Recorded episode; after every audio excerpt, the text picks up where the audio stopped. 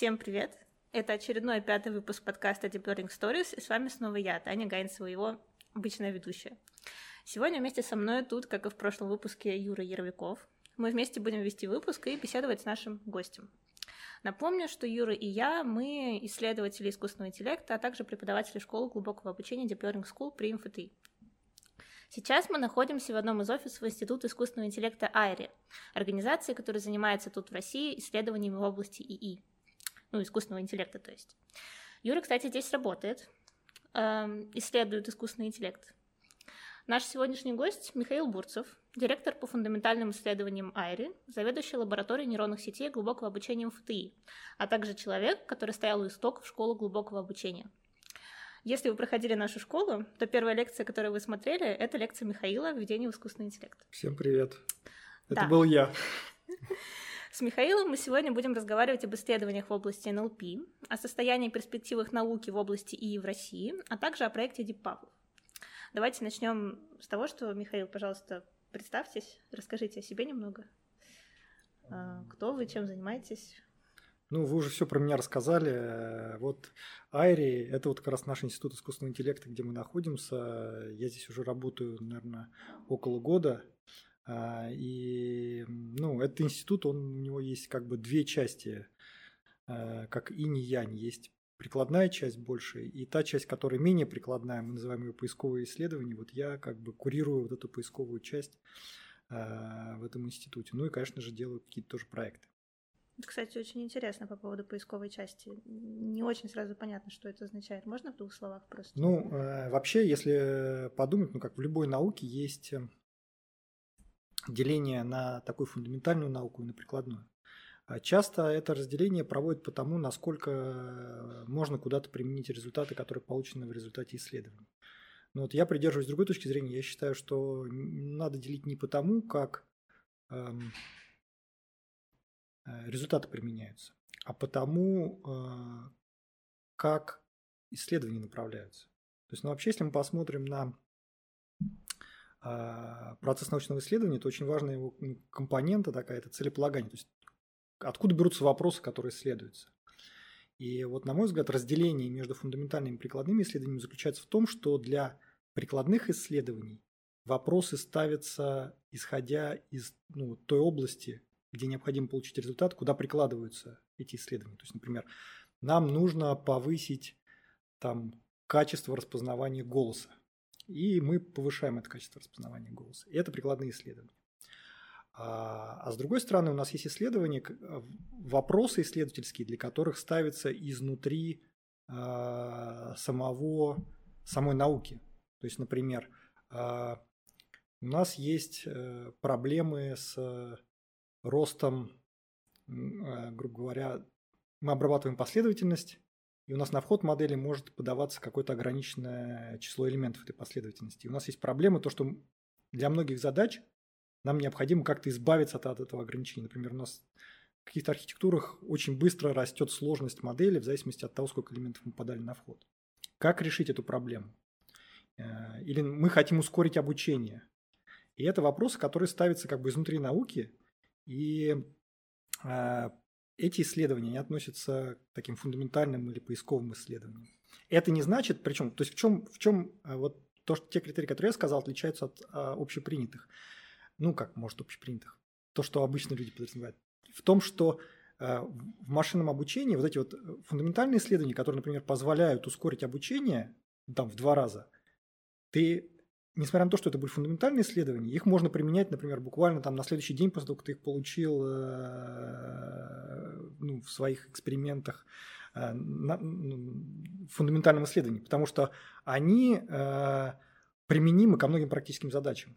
Но важно не то, что они применимы к практическим задачам, а то, что вот тот вопрос, на который отвечал следователь, он возник не из практической задачи, а из ну, той, которая стоит изнутри исследований.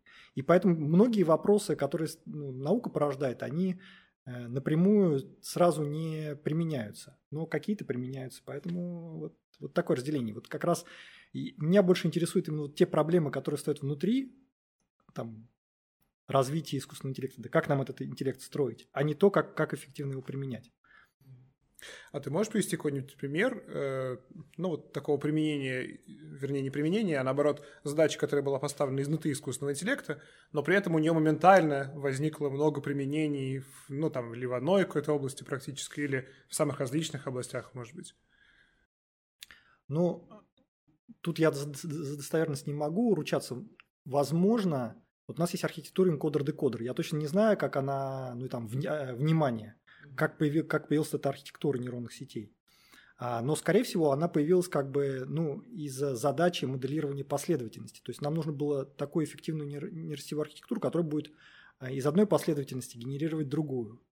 А, понятно, что это все отлаживалось на, на как бы задачи машинного перевода, но в принципе она как бы, то, то есть сама архитектура, она возникла не как решение задачи машинного перевода, а как решение проблемы генерации последовательности, то есть лучшей обуславливаемости генерируемой последовательности за счет того, что мы можем э, сгенерировать сначала входную последовательность некоторую память, а потом при помощи внимания декодировать уже, как бы выбирая из этой памяти какие-то элементы. И это позволило повысить качество декодирования. Для меня вот это все сейчас звучит так, как будто Фундаментальные исследования — это такие, которые, возможно, проводятся в какой-то конкретной области, как, например, машинный перевод и внимание, но при этом имеют как бы более общую идею и применимость. Ну то да, есть, то вот... есть применимость, она относится ко всем областям машинного обучения или хотя бы ко многим, да? Ну, архитектура энкодер-декодер сейчас э, используется не только в машинном переводе. Вот правильно я это понимаю или, или нет? Ну да, но, возможно, были какие-то другие архитектуры, которые никто не использовал никогда, и про них все забыли. Их, я думаю, было, ну, их было гораздо больше, чем ту, которую использовали. А, то есть они не нашли своего практического применения, потому что они ну, не позволили хорошо решить вот эту исследовательскую проблему. Но при этом как бы ну, вот эти исследования, они точно так же были, не знаю, поисковыми, фундаментальными. А вот то, что тебя привлекают именно фундаментальные исследования, это как-то связано с твоим бэкграундом? Я напомню, что Михаил также руководит лабораторией в МФТИ. Вот расскажи, ты связан с физтехом и как вообще физтех повлиял на э, ну, твое мировоззрение, твои научные интересы? Или это сначала был физтех, потом научный интерес, или сначала научный интерес, потом физтех? Ну, у меня вообще сложное взаимодействие и мои взаимоотношения с физтехом. А, я первый, я с ним раз соприкоснулся, когда я в аспирантуре учился, потому что а, я на физтехе не учился, но потом пошел в аспирантуру в Институт прикладной математики, и там как раз была базовая кафедра физтеха, по там, нелинейной динамике и так далее. И там как раз я столкнулся и с физтехами, ну и, с, и со всей этой культурой. Вот, аспирантуру я закончил, и потом ну, не был связан с физтехом достаточно долго, и в какой-то момент, в 2015 году, э, я понял, что ну, появилась возможность снова соприкоснуться с физтехом, и я и воспользовался. Как звучит-то, соприкоснуться с физтехом. Мы тут вот ну. касаемся уже который год.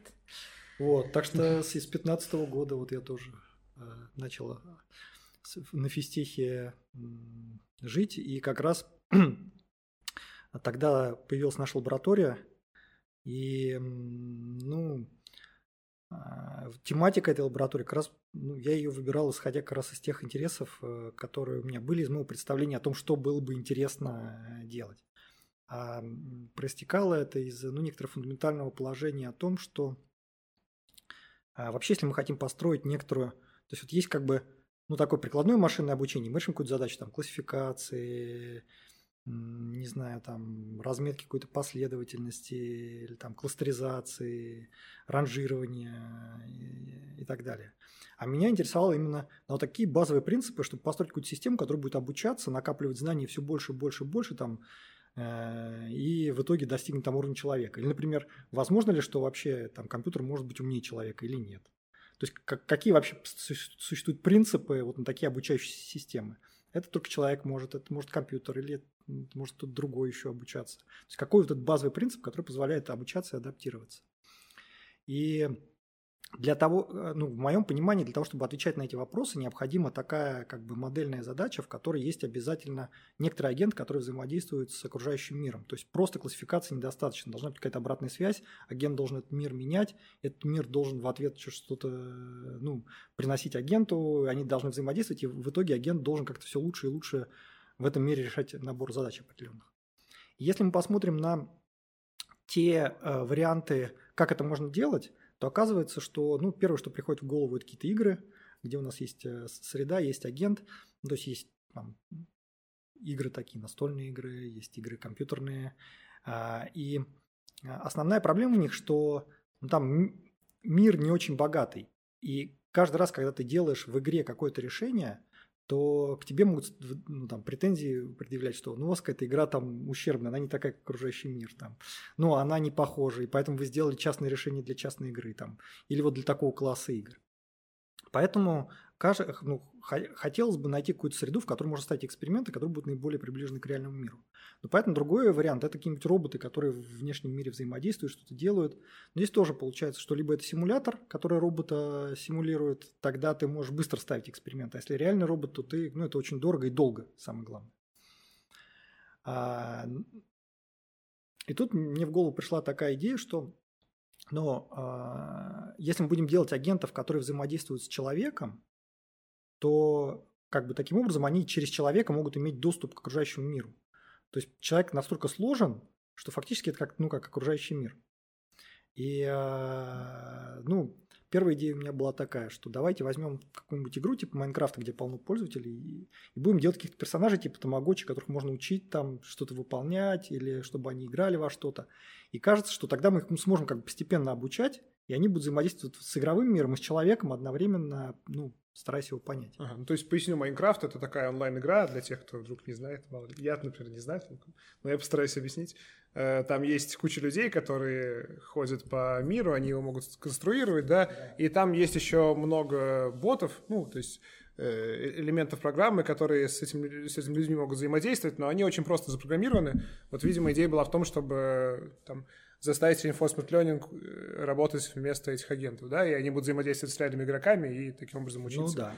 учиться лучше взаимодействовать. То есть эти сумасшедшие вещи, которые будут там с мячами уже ходить, размахивать и убивать всех игроков. Ну да. И в тот момент как раз, ну, я уже чувствовал, что вот идет такая как бы накапливается, ну, не знаю, такой все больше и больше работ э, по применению нейронных сетей, да, они начинают выстреливать. И вышла такая, на мой взгляд, э, ну, как это сказать, эпохальная статья в журнале Nature в феврале 2015 года а, про игры Atari, где там научили 49 игр Atari играть э, нейросеть, DQN. И, ну, самое важное, что выложили исходный код на GitHub, на Lua. И, ну, как бы я понял, что надо брать людей, э, всех, кого это волнует, интересует, пусть там 5 человек, 10 человек, и устроить такой как бы, ну, а тусовку, где попытаться разобраться с этой статьей и взять этот исходный код и что-то попытаться сделать дальше. И э, так случилось, что как раз вот это, мы начали проводить, провели на физтехе, назвали такую сеть у нас, серию хакатонов был, первый хакатон серии назывался Deep Hack, Deep, потому что Deep Learning, вот так, хакнуть Deep Learning, а, и пригласили очень классных э, спикеров благодаря Сергею Плису. Сергей Плис – это который с кафедры общей физики, что ли? Нет, у нас из США есть, потом был такой Сергей Плис, очень мой классный друг, коллега. Он помог пригласить многих, э, мы с ним засели, там, стали писать всем приглашения, пригласили, у нас согласились выступить Э, Йошуа Бенджо, Юрген Шмидт-Хубер, эм, кто-то еще кого-то я называл, там, Руслан Салахуддинов. Так, а где это мы, кстати, их можем видеть сейчас, этих персонажей? Да. Тут. А вы уже всех показали. Там, ну, по крайней мере, двоих точно, двое, двое точно там. Да, но там есть и Бенджо, и Шмидхубер, и Салахудинов тоже. Да. А Салахудинова там нет. Нет? Нет, а, там есть вот. Ликун и э, Эндрю. Да. А это тот, который самый левый. В смысле, второй слева? Это Хинтон. Ага, все понятно. Вот, и, значит, вообще получилось, на мой взгляд, мега мероприятие. А, причем ребята там делали всякие модификации этого алгоритма, и одна модификация как раз с attention попала на воркшоп на НИПС они подали. То есть мы летом сделали хакатон, там типа в, в июле, Потом они запилили статью и подали на воркшоп МИПСа, их приняли, и они там ее рассказали. В общем, потом один из них уже сейчас в OpenAI работает. Ну, в общем, мне кажется, очень классное было мероприятие. Вот. И потом у нас были еще хакатоны, там люди из DeepMind выступали, и там, ну, всяких очень много других людей выступало. А вот так вот э, в результате этого появилась лаборатория на физтехе. И я понял, что игры это классно, но есть еще более классная вещь – это люди. А люди, ну, не только в играх есть, они есть во всяких чатах там и так далее. И что можно как раз все то же самое делать только с людьми в чатах. А, и вот исходя из этого мы начали наш проект Дип Павлов в 2017 году. Мы долго к нему готовились, продумывали там и так далее. И вот такая как бы попытка сделать open source проект, а, как набор технологий, которые позволяют делать как исследования, так и строить некоторые разговорные системы, которые бы были такими виртуальными помощниками для человека. Вот. Ну, к Дипалов мы еще вернемся чуть позже. Э, пока мы с тобой хотим поговорить про школу глубокого обучения, про ДЛС, потому что, собственно, ты был одним из основателей школы глубокого обучения, когда меня еще здесь не было. Э, вот, и вы с Андреем Михайловичем Рогородским э, приняли, в общем, у вас родилась такая идея, вы приняли решение проводить на физтехе сначала занятия по машинному обучению для школьников, потом это переродилось вот в то, в то что... Ну, это все очень быстро проходило, мне кажется, это прям сразу, как, как когда мы обсуждали, что надо для школьников проводить, э, сделать какое-то обучение, тогда же сразу ДЛС и возникло просто э, вообще классный феномен, я считаю, такой самоорганизации. Да, собственно, мы хотели спросить вопрос, как возникла вообще эта идея э, почему именно искусственный интеллект для школьников? Почему хочется это сделать, точнее, хотелось это сделать? Ну, как- как-то было уже очевидно, что вот искусственный интеллект – это классная новая развивающаяся тема, и при этом какие-то вещи там, ну, э, вполне могут понятны быть и школьникам. Ну и, конечно же, тут плюс очень существенную роль играет то, что очень много open source вещей, которые можно переиспользовать, и поэтому можно достаточно быстро начать получать какие-то ну, результаты, и с чем-то играться. Не нужно много писать кода при этом. Ну и математика не очень сложная, которая за этим стоит. Поэтому вот э, родилась такая идея. А, я уже не помню, каким образом это вы нашлись, как э, э, Андрей Михайлович, наверное, бросил клич, или как это было? Я помню, что там было в чатах форма, где просили всем, кому интересно преподавание в области И, записаться. Там стартует какой-то проект. Вот я ее нашла, записалась. Потом были некоторые встречи, на которых нам да, да, да. да. Мы обсуждали. Потом я помню, э, вы написали программу, вот этот актив этого ДЛС. Андрей Михайлович меня попросил ее посмотреть эту программу, там скорректировать что-то, и мы так эту программу скорректировали. И все, и все началось. Я вот так это помню.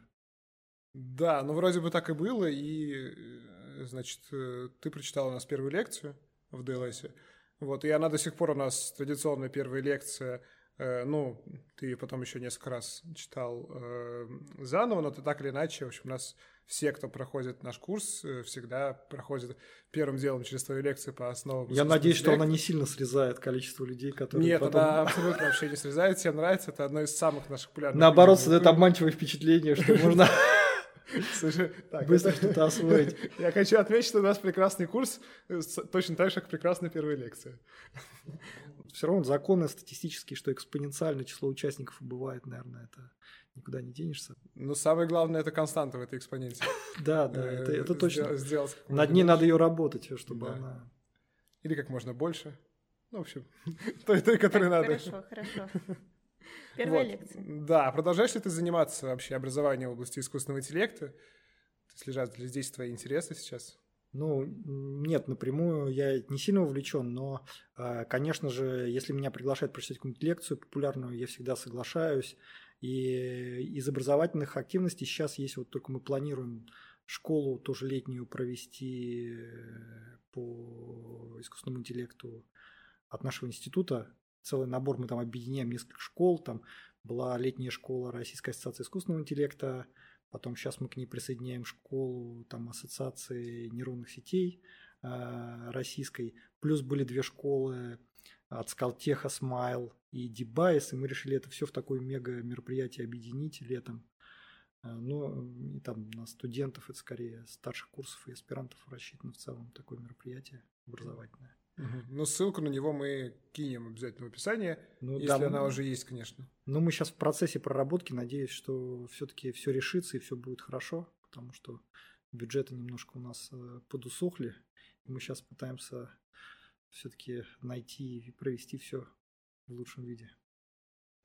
Ладно. Um, все равно еще один вопрос про образование в области искусственного интеллекта.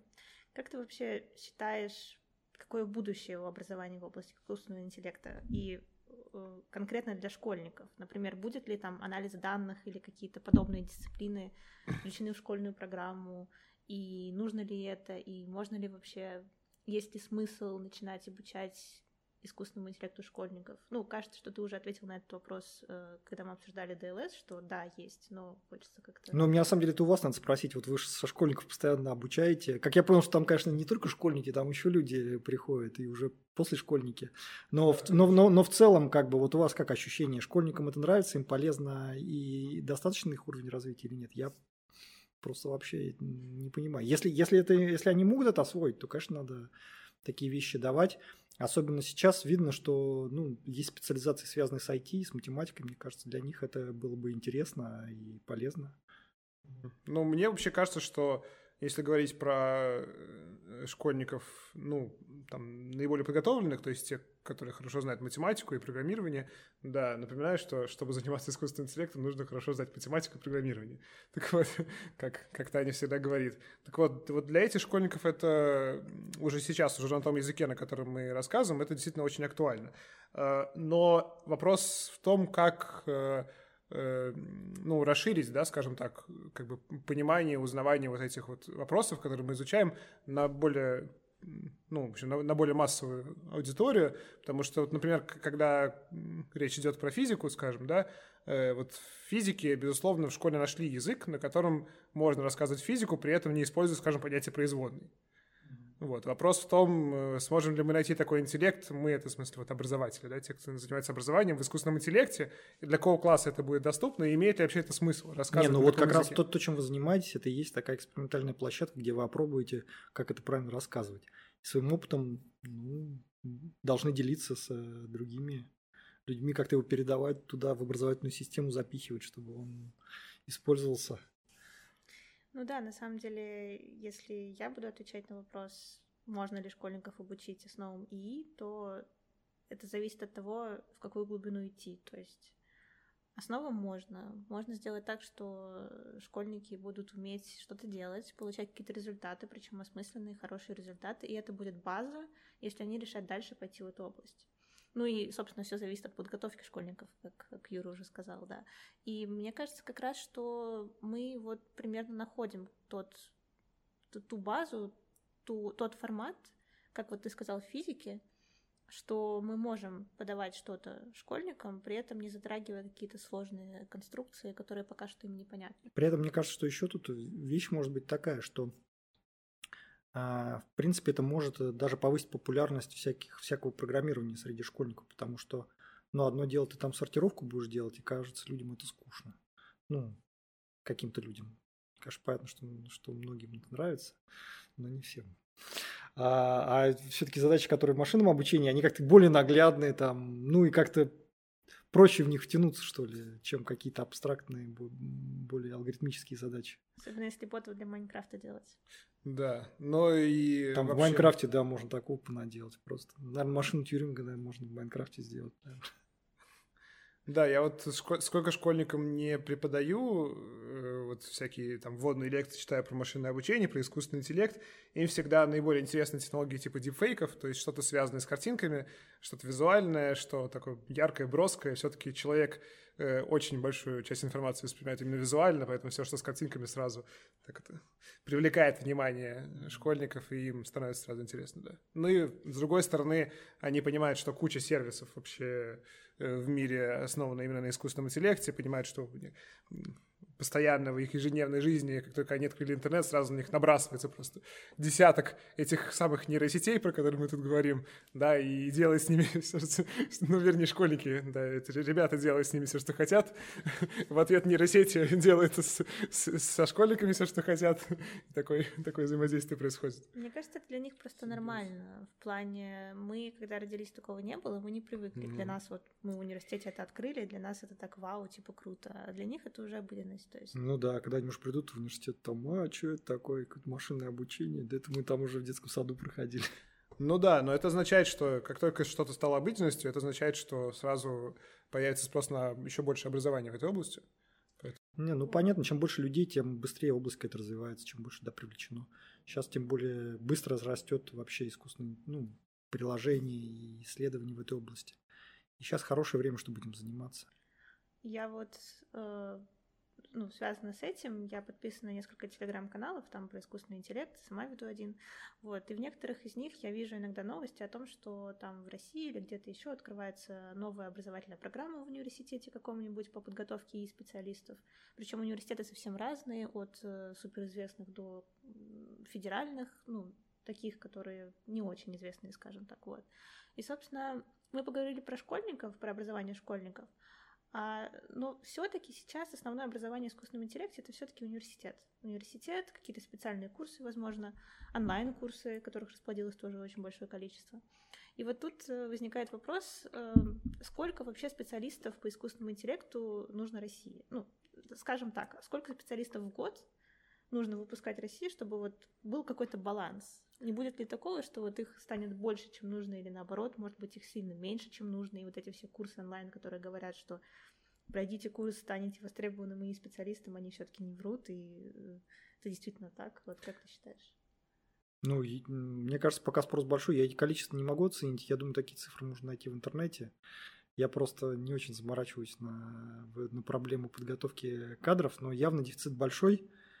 А, и э, ну, люди будут востребованы э, еще долго. Вообще, я думаю, что будет тенденция такая, что будет а, разделение как бы на две, два таких... Э, ну, два трека, да? Да, два трека. Первое – это те, кто профессии всех, те, кто больше общается с людьми и индивидуализирует свои услуги и тех, кто занимается как раз всякой автоматизацией, программированием, исследованиями и так далее. Потому что вот какие-то больше, вот, ну, все, что связано с повторяющимися какими-то действиями, или вот такая сфера услуг, где нужно одно и то же делать, она будет автоматизироваться. Соответственно, человек должен будет либо идти в сторону тех, кто автоматизирует, либо идти в другую сторону, там, где нужна персонализация. Ну, например, там вот есть тренер, да, э, или там есть преподаватель. Очевидно, что э, преподаватели всегда, скорее всего, найдут себе работу. Почему? Потому что э, просто будет возникать спрос на более индивидуализированное обучение. То есть, как бы сначала ты, ты там рассказывал 50 людям, после того, как, э, ну, грубо говоря, начали какие-то технологии применяться, э, то эти 50 человек разбилось там на 5 по 10. То есть, грубо говоря, всегда будет ну, спрос вплоть там до индивидуального какого-то репетитора, который готовит, да. Ну, то есть мы это уже сейчас видим, но просто это будет все больше и больше расслоение. То есть какой такой вот индивидуальный подход, он будет, его ценность повышаться, точно так же, как и возможность автоматизировать какую-то более рутинную деятельность. Угу. То есть разрыв будет происходить гораздо больше, чем, чем даже он есть сейчас. И мы, наверное, говорим про индивидуальный подход не только в обучении. А ну, конечно, и... во всех услугах. То есть, mm. да, например, делать какую-то модель на заказ или что-то подобное, да. Ну да. Ну, то есть сфера услуг, очевидно, что ну вот э, всякие там, там индустрии красоты или там, например, индустрии отдыха какого-то. То есть раньше, э, ну, не знаю, вот кто-то хочет научиться рыбу ловить. Ему нужен как бы, ну, не знаю, коуч, коуч по, по рыбалке. Тренер, да, который с ним поедет, расскажет ему, как там подкармливать. Выбиться, наконец. Как там правильно, правильно как там правильно забросить и все остальное. Когда надо ловить, когда не надо. Да, это, это интересная мысль на самом деле. Тут есть еще такая вещь, что вот э, среди тех постов про то, что в университетах открываются там программы и так далее, я видела один, который говорит о том, что в университете будут готовить специалистов не именно по искусственному интеллекту, а по взаимодействию с искусственным интеллектом. Типа операторов таких вот, знаете, как ИВМ кто-то придумал, сделал, mm. а вот есть люди, там, операторы, я не знаю, вот. И говорят, что в будущем появится профессия, то есть, ну, Учителя искусственного интеллекта. Ну, да, то есть так, такого человека, который Разметчик может... данных называется. Ну, не совсем. То есть они имеют в виду человека, который хотелки какие-нибудь выраженные там обычным человеческим языком переводят в язык э, модели, получают инпуты, аутпуты от модели, вот, и как-то вот оперируют ей. То есть угу. вот, вот это кажется разумным или... Да, мне кажется, вполне. Тем более тренд такой явно наблюдается, что все меньше моделей тренируются э, с нуля, все больше как раз под предметную область дотренировываются, скажем, дообучаются. Вот, и да, но идея вообще, глобальная идея это состоит в том, чтобы построить гибридный искусственный интеллект. То есть э, есть некий человек, да, который этим искусственным интеллектом управляет, и решение, которое примет человек при помощи искусственного интеллекта, это будет гораздо лучше, чем если искусственный интеллект сам примет решение без помощи человека, потому что оно, естественно, может оказаться каким-то ошибочным. И, по крайней мере, пока что, да, на текущей стадии развития. А если человек будет сам принимать решения, то у него нет таких вычислительных мощностей, как есть у искусственного интеллекта. И вот в этом смысле, действительно, гибридный искусственный интеллект, возможно, ответ на все наши вопросы. Ну, и это, на самом деле, одно из возможных решений проблемы безопасности искусственного интеллекта. Ну вот, например, у нас есть известный параноик, которого все знают, э, которого зовут Илон. Он, он же как раз вот человек, который очень системно подходит к решению проблем безопасности искусственного интеллекта. То есть он как бы, вот о чем мы говорим, про гибридный искусственный интеллект. Почему это решение безопасности проблем искусственного интеллекта? Потому что если мы делаем искусственный интеллект как бы отделенным от человека, то мы его плохо контролируем. И мы можем говорить о том, что искусственный интеллект может превзойти человека, у него могут появиться какие-то свои цели, мотивации, несовместимые с теми, которые у нас есть. А одно из решений этой проблемы говорит о чем? О том, что не нужно делать искусственный интеллект отдельно от человека. Искусственный интеллект должен быть продолжением человека, и человек должен быть частью этого искусственного интеллекта. И тогда, кажется, эта проблема решается, потому что, ну, как бы, часть тебя не может победить тебя. Ну, в некотором смысле может там привести другие примеры, там, что у нас есть в организме какие-нибудь раковые клетки, которые уничтожают организм. Там, ну, но это одно из решений, да, как, как сделать безопасно. Мы не знаем, гарантированно оно или нет, но это одно из решений. И вот Илон Маск, он как раз э, вот ровно, то есть у него есть идея, что искусственный интеллект может быть опасным, что это так называемый existential риск, что это риск там, существования человечества. Что он начал делать? Вот посмотрим на Илона Маска. Он создал институт OpenAI. Почему он создал такой институт OpenAI? Но ну, это потому, что его идея заключается в чем? Что если искусственный интеллект будет делать закрытые организации, то его сложнее контролировать.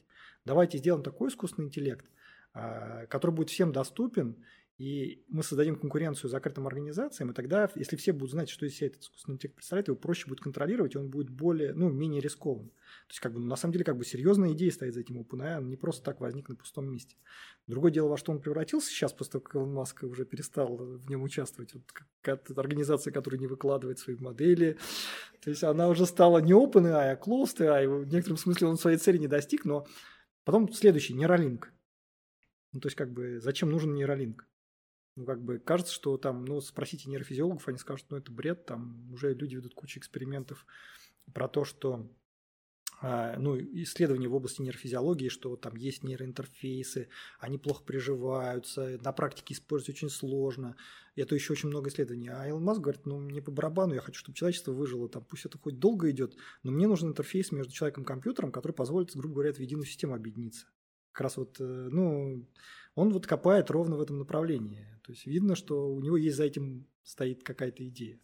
Если честно, похоже на то, что Илон Маск думает, искусственный интеллект очень опасен, давайте-ка я лучше сам его сделаю, чтобы эту опасность хоть... Не то, что, не то, что, чтобы я смог ее контролировать, а... Ну, это, это другой из вариантов, но, но, но явно вот если вы... Я узнаю первым. Если, если, если, если вы почитаете его интервью и вообще историю вот этого OpenAI и все остальное, то оно вот из этой идеи э, проистекает. То есть это, это была идея не том, чтобы заработать много денег на искусственном интеллекте, а скорее как бы из параноидальности Илона Маска, что искусственный интеллект там поработит человечество. Он почитал книгу этого Бострома Intelligence, я не знаю, читали вы или нет. Я, э, мне пришлось ее прочитать, потому что меня попросило издательство быть э, научным редактором этой книги. Очень тяжелая, тяжелая книга. Во многом я с Бостромом не согласен. В общем, ну, мне кажется, он слегка там наив, наивно ко, ко многим вопросам подходит. Но вот э, Илона Маска, она побудила создать OpenAI. Так вот, я, я хотела сказать просто, что я на самом деле согласна с его мыслями такими. Я считаю, что... Ну вот давайте с примера начну. Я иногда пишу в свой телеграм-канал про какие-то новости в сфере искусственного интеллекта, и там бывают новости а ученые э, создали искусственный интеллект, который умеет находить э, плохие молекулы, которые, из которых можно сделать биологическое оружие и вообще. Вот. И многие люди пишут на это, что это ужасно, ученые не должны таким заниматься вообще, то есть это, это не наука, они должны создавать что-то доброе, светлое, там публиковать только такое и так далее. Я с этим в корне не согласна, потому что я считаю, что науку любую не остановить, если вы не создали что-то плохое, это создать кто-то другой. И плохо, если это создает тот, кто хочет поработить человечество или всех убить mm. в закрытой лаборатории. Вот. И и даже если вы создали что-то плохое, хорошо, что вы это сделали, опубликовали open source, но потому что человечество тогда знает, что может произойти, как можно сделать что-то плохое, будет готово к тому, что кто-то это сделает, и это не будет никаким сюрпризом. Собственно, вот как-то так. Ну да, это на самом деле сложный вопрос, потому что очевидно, что ну, наука, она нейтральна сама по себе. Знания сами по себе нейтральны, хотя мы знаем, как Фрэнсис Бэкон нас учил, что знание – сила, да, ну, если есть топор, да, в зависимости в чьих руках мы можем построить там корабль или дом, а можем кого-нибудь, э, ну, какого-нибудь финансового, представителя финансового сектора э, привести к окончанию существования. Ну, то Потом есть, мучиться из-за этого всю жизнь, да? Да, то есть как бы здесь этот топор, он э, ну, может играть разные роли, и это решать человечеству. Ну, то есть как бы человек должен решать, что с этим делать. А другое дело, что ну, ученым лежит тоже ответственность в каком плане, что то есть есть общее соображение, что чем больше мы знаем, тем лучше, потому что мы можем митигировать какие-то риски и понять, что делать не надо. Но при этом ученый должен как раз понимать, что если есть что-то опасное, например, если я создал какую-то технологию, которая способна э, быстро привести там, к гибели большого количества людей, то, наверное, я не должен, например, ну, я должен подумать о том, как информацию об этой технологии распространять. То есть, ну, я должен, если, ну, технология, если я опубликую open source, а завтра какой-то сумасшедший возьмет и убьет 100 тысяч людей при помощи этой технологии, наверное, я не должен ее сразу же в open source публиковать. Я должен подумать, как это правильно сделать, как, эту информацию, как, как ее регулировать. То есть здесь понятно, что э, на самом деле обычно, чтобы уничтожить большое количество людей, нужно очень много энергии, просто так ты их не уничтожишь. То есть, э, и в этом, в этом смысле, ну, как бы, очень маловероятно, что какое-то, не, ну, что какое-то индивидуальное открытие, да, может привести к каким-то катастрофическим последствиям. Ну да, слава богу, из общих соображений. Еще очень далеко до этого. Да, ну и закон сохранения энергии никто не отменял все-таки. Э, если есть система, да, которые более-менее защищены энергетические, и энергию нельзя перераспределять произвольным образом, то никакая идея сама по себе не способна быстро кого-то. На самом деле с этим я, конечно, согласна. Да, на всякий случай про то исследование про микробы, точнее молекулы, они не публиковали open source код и как бы инпуты и аутпуты генерации, они написали статью просто, что это возможно. То есть вот да. такая идея. И мне кажется, это вот такие вещи, что... Более того, это, эта технология как раз она очень полезна, то что при помощи нее можно сгенерировать там молекулы, которые опасны, и потом ну, контролировать оборот таких молекул или ну, понимать, что нельзя делать. И это как бы... Ну, или попробовать поискать противоядие или что-нибудь подобное, да. Ну, в общем, понятно, не бывает плохих алгоритмов, бывают плохие люди. Вот и на этом я предлагаю это, эту сложную тему потихонечку закрывать. Итак, дорогие слушатели, мы переходим ко второй части нашего подкаста с Михаилом Бурцевым. И сейчас у нас будет тема про NLP и Deep Power. Очень интересная тема, на мой взгляд. И начнем мы с общих вопросов про НЛП. На самом деле, первый вопрос, он очень общий. А, это про тренды развития НЛП. То есть в каком месте развития области НЛП находится сейчас, какие в ней самые интересные, на ваш взгляд, тренды, куда обращено много внимания, много усилий, и ну, что ждет область НЛП в ближайшем будущем? Очень своевременный вопрос. Вообще, если посмотреть на последний вот этот всплеск интереса к искусственному интеллекту, то будет видно, что а, ну, таким драйвером внимания и вообще хайпа было компьютерное зрение.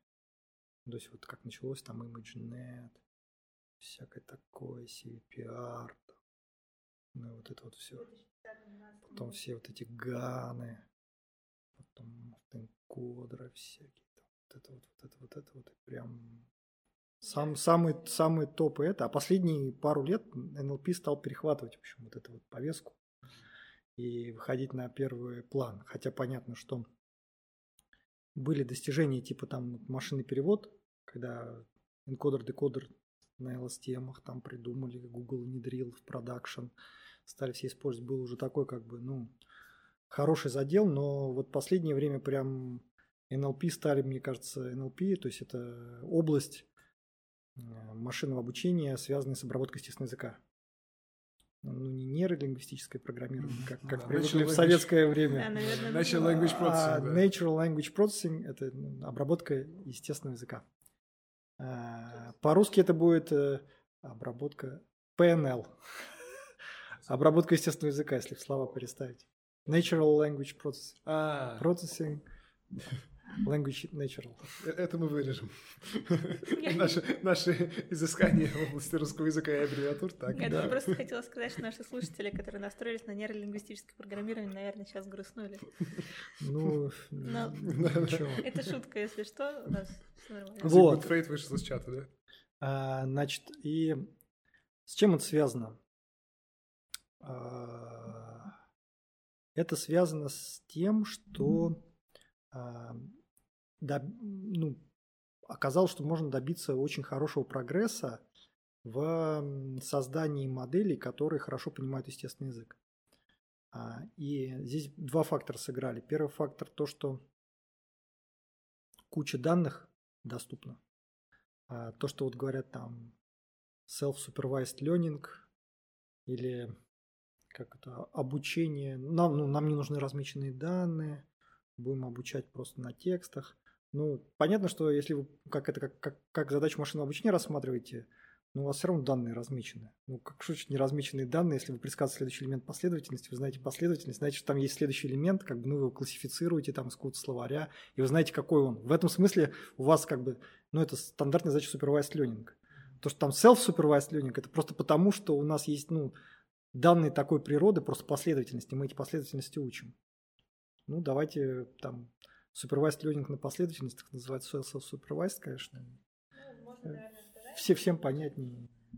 Тут доступность данных и то, что это не совсем supervised learning, наверное, идет из того, что когда мы эти данные берем из интернета, нам не нужно их размечать специально. То есть не нужно брать людей mm-hmm. или какие-то специальные алгоритмы для того, чтобы их ну, размечать. То есть они как есть в виде последовательности, так и, так ну, и подаются на Да, ну таких данных много, вон видосики тоже есть полно. Ну, тут, тут надо еще придумать, как... Э, ну, собственно... Ну, ну, не суть, грубо говоря. Вот, вот то, что есть так, такие данные, это позволило просто э, залить проблему данными, и большие мощности появившиеся, оказалось, что ну, какие-то такие потрясающие результаты, типа там больше данных запихнул, лучше обучился, больше модель сделал, лучше обучился. То есть кидай больше, раздувай сильнее, и все будет у тебя лучше, лучше, лучше, лучше и лучше. Тут надо на видео поставить этот мимасик по Stack Layers. Да. Причем, если да, вы обращаете да. этот мимасик, вы помните, там у него layers по двум осям. Тут layers и тут layers. Видимо, у него какая-то специальная, да, такая архитектура, в которой по всем направлениям слои идут. Вот. Ну, как бы, и вот это позволило, на самом деле, получить поразительный пример того, как нейросеть может понимать естественный язык. Ну, более того, что еще смешнее, это как бы, что она может программировать. То есть ты туда, если его там на гитхабе как зафайнтюнить как следует, то ты просто да, подаешь как бы, ну, типа, как коммент, описание там, задачи, которую нужно решать.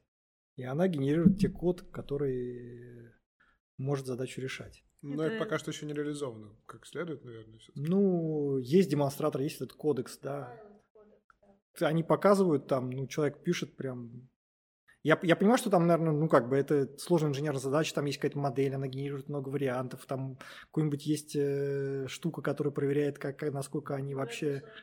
Ну нет, я думаю, что ну, есть же автоматическая верификация программ, которая ну, там э, парсит код, понимает, что этот код там запустится, не запустится, там, yeah. насколько там... Но в целом как бы выглядит это ну, очень впечатляюще.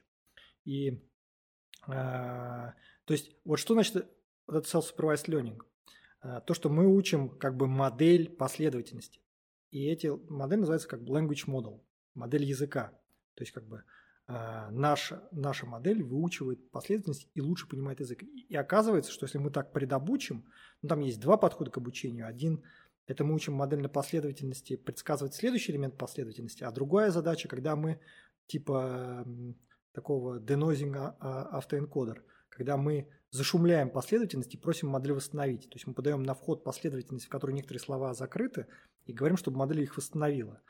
А, то есть она убирает некоторый шум, там, ну или не снимать неопределенность. Мне кажется, это называется masked linear model. Или как ну, это называется, mask, mask, это называется masked language model, model, но с точки зрения машинного обучения это там денозинг автоэнкодер фактически по сути, потому что мы зашумели как бы данные, а потом этот шум убрали. Ну да, части. А, но называется, в, в, NLP называется masked language model. А, и вот оказывается, если мы так обучим, то модель потом формирует такие представления, которые ну, хорошо потом позволяют решать другие задачи, типа искать ответ на вопрос в тексте или классифицирует э, эмоции в тексте, ну или вообще классифицирует предложения. И вот такой бум, очень много оказывается, что это можно где использовать, там анализ текстов, новостных потоков, э, генерация новостей, э, ну вот всякие системы поддержки там э, колл-центров, классификация, поиск тот же самый в интернете. Ну, конечно, самое актуальное просто генерация новостей. Да, это как, как сделать еще больше новостей, чтобы люди в них захлебнулись. Но, с другой стороны, ну, может это сделать новости лучше. Люди вон генерируют какую дрянь. Сейчас точно, но мы, не, мы сейчас не об этом. Зависит от того, что скормить. Скормим новости котиков, будут новости котиков. Сделает лучше. Вот, и что фактически сейчас получается как? А, следующий этап появился, когда мы можем совмещать модальности. То есть мы предобучили модель на тексте, предобучили модель на изображениях. А потом взяли, так как у нас в интернете тоже куча картинок с подписями, и заставляем модели как бы делать представление подписи картинки, то есть описание картинки, содержание картинки. И самой картинки ну, в одно и то же пространство проецировать, чтобы то, ну, как бы представления на вектора находились рядом.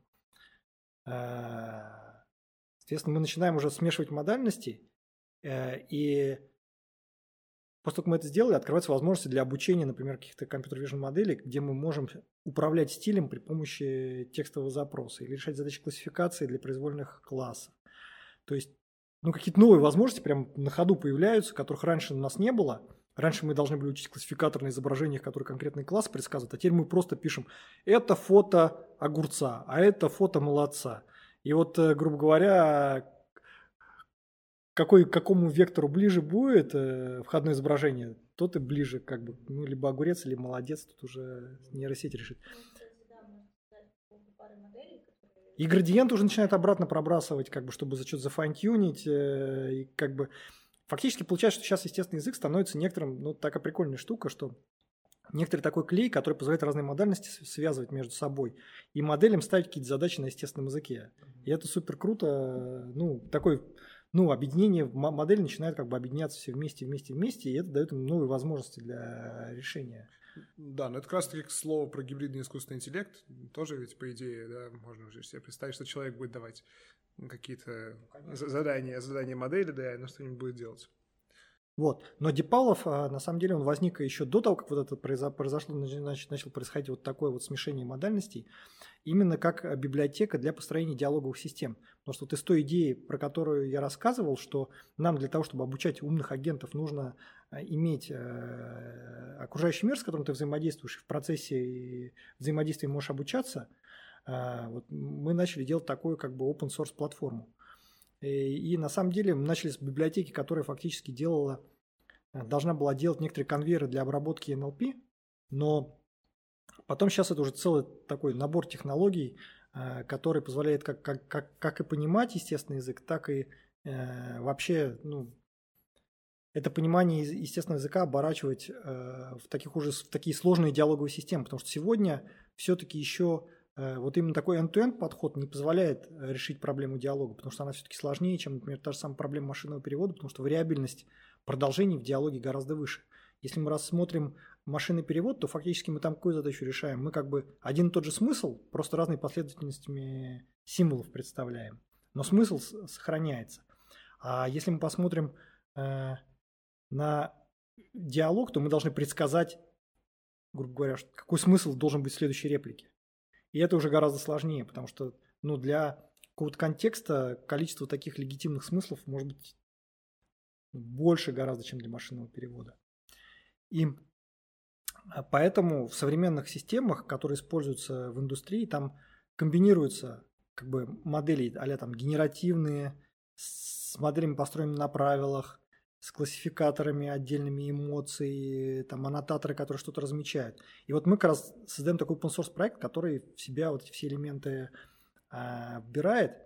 Ему уже вот 4 года, как сейчас нашему э, репозиторию на GitHub, и э, он прошел такую, ну, вообще, я считаю, ну, очень хорошую историю, там у него много звездочек на гитхабе, и у нас порядка 10 тысяч установок каждый месяц э, с пип-инстоллов.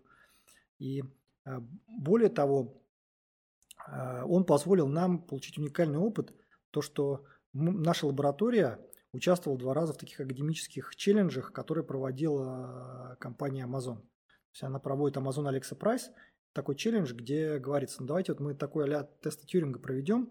Человек общается с колонкой на со smart speaker ом, на с диалоговым агентом, на свободную тему. То есть тема никак не задана, просто чтобы было бы интересно поболтать 20 минут. Типа, если человек, ну, жюри поболтает 20 минут и поставит высокие оценки, то миллион долларов, типа, приз за, за, этот, э, за такое достижение. И вот уже четыре раза до текущего момента проводился этот конкурс, мы подались от физтеха, там отбирается 10 команд со всего мира академических. Там важно, что в команде могут участвовать только аспиранты или студенты а, вуза, как члены команды. И мы, соответственно, вот подались и выиграли. Вот сначала, то есть нужно пройти отбор, а потом участвовать в, в, в этом конкурсе. Там 10 команд отбирается, как я говорил. И уникально, что ты потом строишь свое решение, оно с реальными пользователями общается, там его рейтингуют, и вообще очень классная вещь. Еще Amazon тебе платит 250 тысяч долларов за вот, вот этой команде на участие. То есть фактически можно сказать, что Фистех заработал 500, ну, полмиллиона долларов от Амазона, просто участвуя в этом конкурсе. И мы, в отличие как бы от других команд, старались делать все вот как раз на нашем DeepPal, на нашей библиотеке.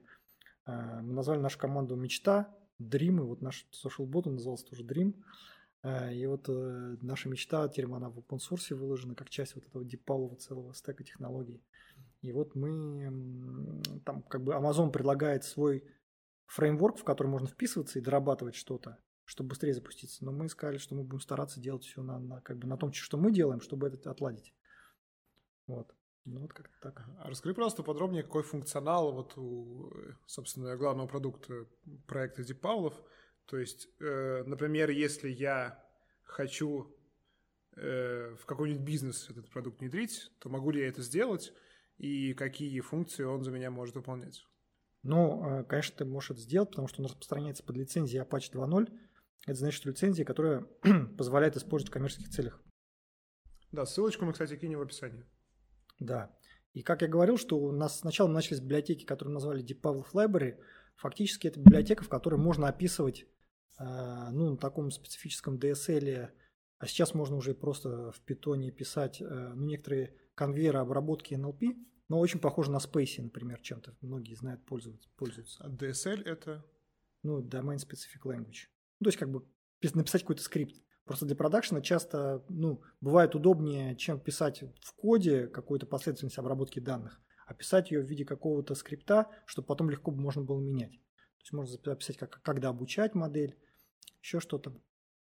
Вот это одна часть.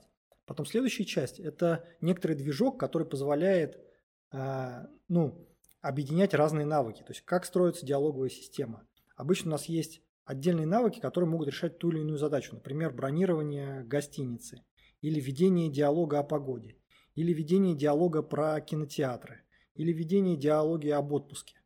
И, соответственно, они реализуются как некоторые отдельные, ну, такие навыки или такие мини-агенты, и мы предоставляем как бы фреймворк, который позволяет это все деплоить в виде микросервисов. То есть как бы вот каждый навык запускается как микросервис. Более того, эти навыки, они могут иметь общие, например, аннотаторы. Когда последовательность входная, которую человек наговорил, она размечается, вот, то есть мы выделяем там какие-то сущности именованные, выделяем э, сентимент, ну, как-то классифицируем, что пользователь хотел сказать.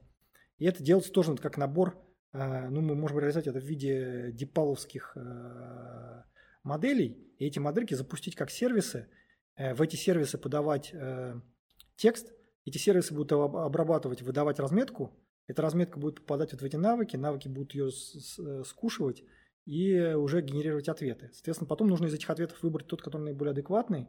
Это будет там часть вот этого движка решать, какой же ответ выдать пользователю и выдавать. То есть, соответственно, нам нужна вот такая штука, которую мы назвали Deep Power Agent. Это такой оркестратор, который как раз и объединяет эти все части. То есть э, NLU, то есть Natural Language Understanding, часть, та, которая понимает запрос пользователя, и вот эти навыки, которые уже решают, как, что можно ответить в этой ситуации на данный конкретный запрос пользователя. Вот. И уже набор предразработанных некоторых навыков, как раз вот этот наш Deep of Dream, а, когда ты уже можешь взять что-то готовое, допилить под себя и переиспользовать. Вот мы как раз, то есть мы сейчас движемся к тому, чтобы полностью заопенсорсить а, вот этого нашего агента. Мы сейчас его по частям выкладываем все больше и больше. Вот то, что у нас участвовал в соревновании на английском языке на Alex Price, вот это мы можем использовать. Более того, а, как, как оказалось, вот эту штуку, вот этот оркестратор можно допилить для того, чтобы ну, его в других приложениях использовать. Например, а, мы тут в прошлом году поучаствовали еще, ну, в позапрошлом, в прошлом году участвовали в таком конкурсе. Вообще наша лаборатория, она такая как бы а-ля лабораторно-стартаперская, индустриальная – и любят всякие челленджи, хакатоны и вот всякие такое. Поэтому участвуем в Amazon, Alexa Price, там люди все убиваются, умирают. Потом, в общем, если там хочется каких проблем, то люди идут к нам в лабораторию и там, и там живут. Не, ну как бы, ну не, ну как раз те люди, для которых весело, проблемы это весело, вот такие люди как раз вот нам, мы таких людей, это те, которые нас собираются, те, для которых проблемы это грустно, они как-то постепенно отмирают. Вот, и конкурс прочтения, в чем суть? Как бы РВК придумал такой конкурс, э, в котором э, давайте решим какую-то задачу при помощи искусственного интеллекта на уровне человека. И вот, ну, уже скучно э, решать задания при помощи искусственного интеллекта. Давайте будем оценивать задания искусственного интеллекта. То есть смоделируем работу учителя.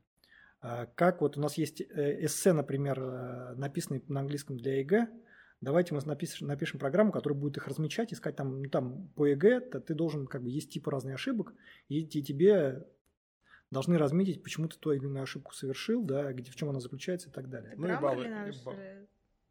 Ну, там Grammarly это как бы она только грамматику и орфографию проверяет, а для, там есть и смысловые ошибки, ошибки аргументации и так далее. То есть нужно сделать решение, которое, грубо говоря, ты на вход загружаешь эссе на ЕГЭ, оно тебе выдает разметку, как будто бы ну вот, преподаватель, проверяющий, разметил твое ЕГЭ, указал тебе все твои типы ошибок и так далее. Ну и по нескольким критериям выставил баллы, которые тебе причитаются. Ну да. И вот э, РВК сказал, давайте сделаем такую программу. Вот у нас есть э, то, что люди размечали. И вот это будет, будут алгоритмы размечать, и мы посмотрим статистически, отличается человек от э, алгоритма или нет. Если э, ну, какой-нибудь алгоритм преодолеет такой ну, критерий, да, и будет неотличима разметка алгоритма от разметки человека, то значит, типа, они молодцы, преодолели некоторые технологические барьеры в этой области, и получится 100 миллионов рублей. А, вот, ну, понятно, что мы подумали, ну вот у нас есть Дипалов, он выглядит, ну, вот этот наш DP-agent, он как выглядит? Типа туда разные навыки вставляются, по, там, под погоду, под рестораны, под все остальное. Мы говорим, ну, а почему это обязательно навыки, которые должны отвечать? Пусть они отвечают разметкой про ошибки. То есть на каждую ошибку будет свой навык. Мы точно так же можем собрать из этих микросервисов, грубо говоря, ты подаешь сочинение, это как, как контекст диалога. Каждый навык по нему, ну, сначала все размечается аннотаторами некоторыми, а потом каждый навык проходит, выбирает свои собственные ошибки и выдает аннотации, как бы, грубо говоря, где какие ошибки, ну, все собирается в, в отчет и выдается пользователя. То есть мы взяли на основе того же самого фреймворка, создали технологию, которая позволяет проверять текст на английском языке на, по разным критериям, анализировать, грубо говоря, на осмысленность, на грамматические ошибки. Так мы там и Grammarly же они в open source тоже свои части выкладывают. Модельки, классную выложили модельку, она нам тоже помогла в соревновании. Вот, э, соответственно, мы вот сделали такое решение, запустили, и, в принципе, ну, там антиплагиат с нами соревновался тоже, и вот мы заняли 100 миллионов, конечно же, получили, ну, не 100, а там 80, потому что еще там другие ребята второе место заняли, им 20 миллионов отдали. Вот мы ждем, когда нам на физтех придут 80 миллионов наши, чтобы дальше развивать это решение. Ну, то есть, э, ну, классная же вещь. Не только, по, не только разговаривать, но и может э, сочинение проверять. У нас там Денис Кузнецов. То, то, то есть у нас такая движуха там. Есть какой-то челлендж, собираем команду и начинаем угу. а можно убиваться. Очень странный вопрос. Да. Почему называется Дип Павлов? Тоже такой вопрос возник. Ну, очень просто же. Э, есть, значит, э, вообще такая запутанная история была. Когда вот этот проект мы начинали, он проводился в рамках национальной технологической инициативы, и там было два проекта. Один проект назывался Ай Павлов, а другой проект типа там развитие чего-то там на основе там чего-то, ну сложное название. Потом решили объединить. И так как Ай Павлов людям проще запоминался, решили оставить Ай Павлов в качестве названия. названия. Ну, типа Ай Павлов. Я нет. Потому что Павлов это, ну, как бы все ассоциируются с Нобелевским лауреатом, связан с мозгом Иван Петрович Павлов, э, всякие условные рефлексы, Нобелевский лауреат э, и так далее. И вот решили, чтобы оставить такой какой-то там ну, русский колорит. Э, и потом, соответственно, когда стали делать уже open source проект, мы назвали Deep Павлов, ну, потому что Deep Learning и iPavlov, Deep Павлов, вот так и получилось. Можно еще более глупый вопрос? У тебя никогда не было амбиции назвать проект Deep Бурцев? Не, не, это вообще, не знаю. Потом у Дебурцева спросят 2 плюс 2, он ответит 5, и будет стыдно. Но, э, а, у нас был, была так, был такой, по-моему, типа, как это, хахмаческий проект, ну, где-то где на третий год или на второй год реализации проекта там была библиотека, такой типа репозиторий дебурцев, где там пытались что-то сделать ребята. Но я не сразу, они уже назвали без меня. Но это так и не взлетело, поэтому все знают Дипалова, Дипурцева, к счастью, никто не знает. Ну, то есть просто когда я увидел впервые это название Дип Павлов, я, вернее, я увидел... Стал искать фамилию Павлов? Да, да, да, я подумал, что это за такой предприниматель Павлов, который дал деньги на разработку проекта, названного в его честь. Мне, по-моему, кто-то тоже типа такого что-то говорил, что там какие-то инвесторы есть или что-то, и вот... Ну... Не, не, ну это в честь, в честь, в честь дедушки Павла у нас даже на логотипе мы постарались там отобразить, хотя не совсем понятно, нашего дедушку.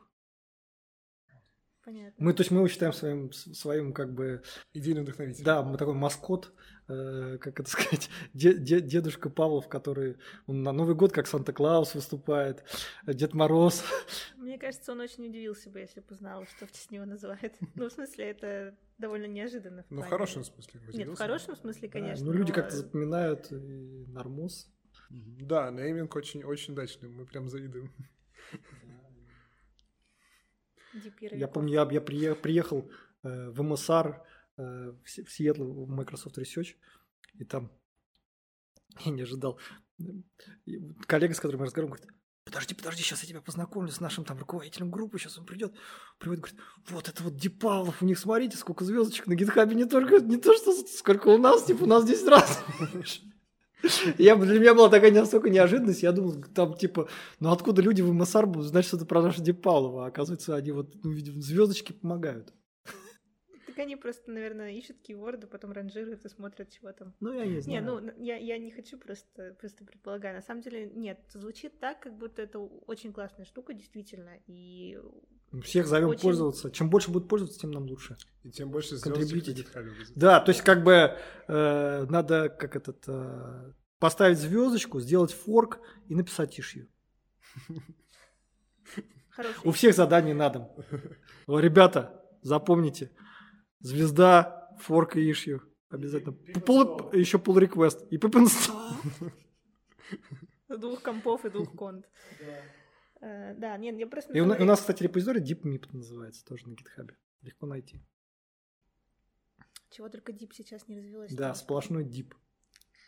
А, и ладно, я договорю свою мысль о том, что мне кажется, что это реально крутой проект в плане не просто потому, что у него звездочек много, а он реально крутой, потому что, ну, вот конкурсы там, а, учитывая, как ты описываешь, что он может, и модульность, это вообще, на самом деле, очень классно.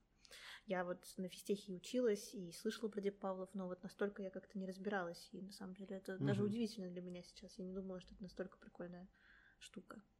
Ну, мы стараемся тоже авторитет нашей лаборатории на физтехе поднять чтобы к нам тоже люди шли. Постепенно развивается. Mm. Хочешь ли ты что-то еще про Дипалу сказать? Или, может быть, у Юры есть вопрос? Ну, вот мне интересно, вот э, много ты говорил о том, какие задачи удалось решить, а какие принципиальные ограничения перед, э, ну, перед, перед Дипаловым стоят, да, и перед областью в принципе? То есть какие задачи из области, ну, скажем, разговорного искусственного интеллекта ты понимаешь, что нельзя решить сейчас и не получится, скорее всего, решить лет через 15? например. Ну, какие, ну или через наверное, 10 хотя бы. Ну и какие, наверное, сейчас цели перед Дипалом стоят? То есть что именно вы сейчас разрабатываете? Ну, э, сначала на простой вопрос отвечу, что, что мы сейчас разрабатываем. Э, сейчас мы пытаемся сделать ну, как бы нашу библиотеку более простой. То есть изначально мы ориентировались на таких ML-щиков и таких э, хардкорных разработчиков, которые там полезут в мануал, читать там, если что-то не получается. Ну и будут стараться во все такие разобраться. Но оказалось, что понятно, что людям тяжело осваивать, поэтому мы стали все пытаться упростить, там, добавить э, каких-то инструментов для визуализации, чтобы сейчас там extension VS Code. Ну, то есть пытаемся сделать, его адаптировать больше для того, чтобы как можно быстрее можно какие-то работающие решения на нем создавать было. И активно разрабатываем всякие вещи, связанные с этим. То есть как бы инструмент разработчика. Ну и также важная вещь, мы сейчас э, планируем летом сделать большой релиз. У нас до сих пор 4 года библиотека существует, у нас все на ноль начинается еще.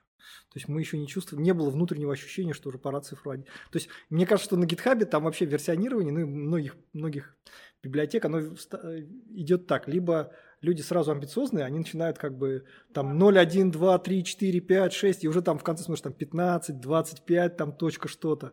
А другие, наоборот, у них 0, там точка 125, там 0, точка 1278. Потом, ну, как бы, грубо говоря, несколько лет все из нуля не вылазит. Вот мы как-то ко второй категории относимся.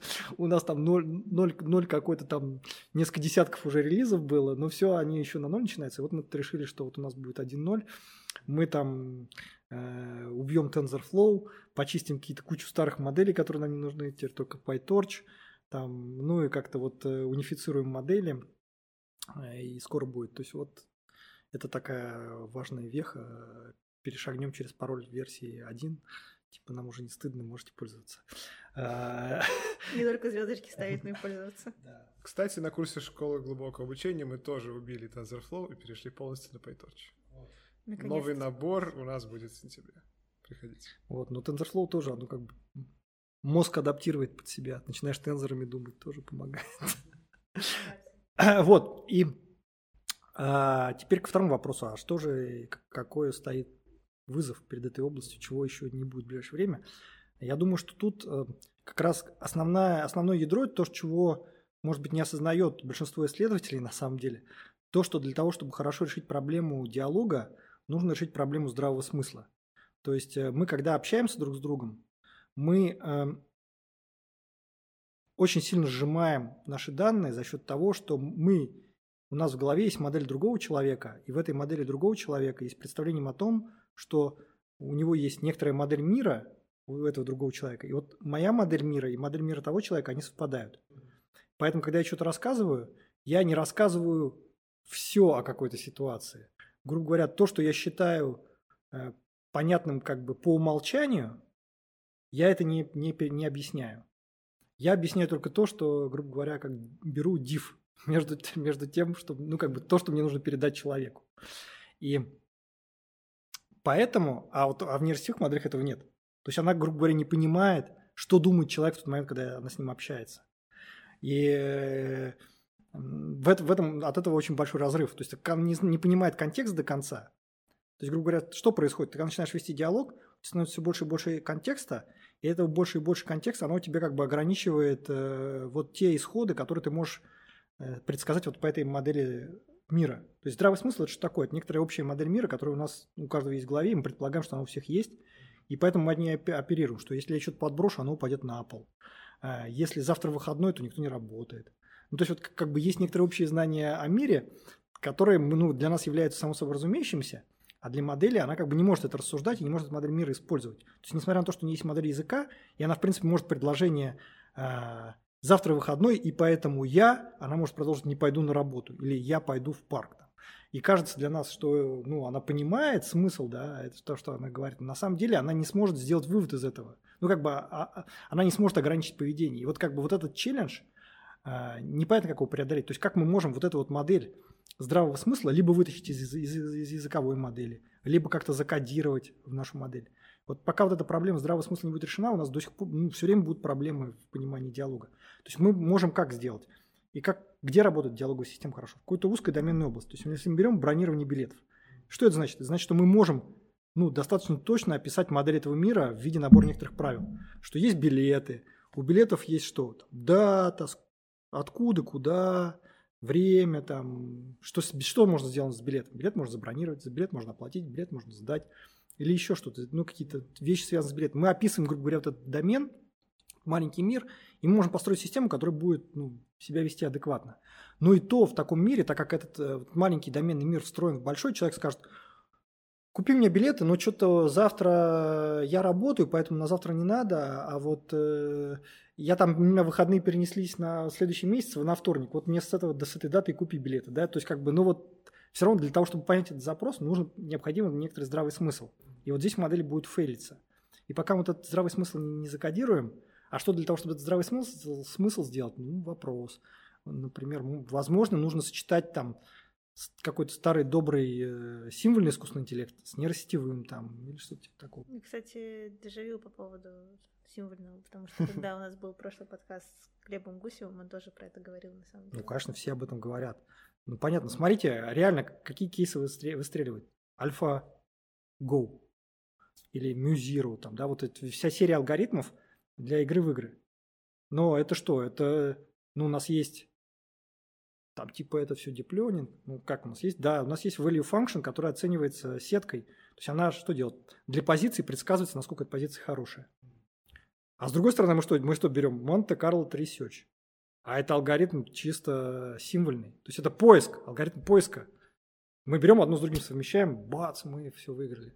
Ну, такой, ну, потом, ну, и во многих других вещах. Но вообще весь RL – это совмещение, как, грубо говоря, символьного и но мне кажется, тренд все-таки очень много где есть в даче большего количества заданий и вообще решений именно нейросетевым моделям и как бы убирание символьных частей, потому что они иногда сильно ограничивают и не позволяют модели как бы выйти за рамки. Ну, да. Вот. И, возможно, ну, мне кажется, что чтобы решить вот эту проблему эм, с здравым смыслом, с пониманием мира, модели мира, нужно добавить какие-то модальности еще.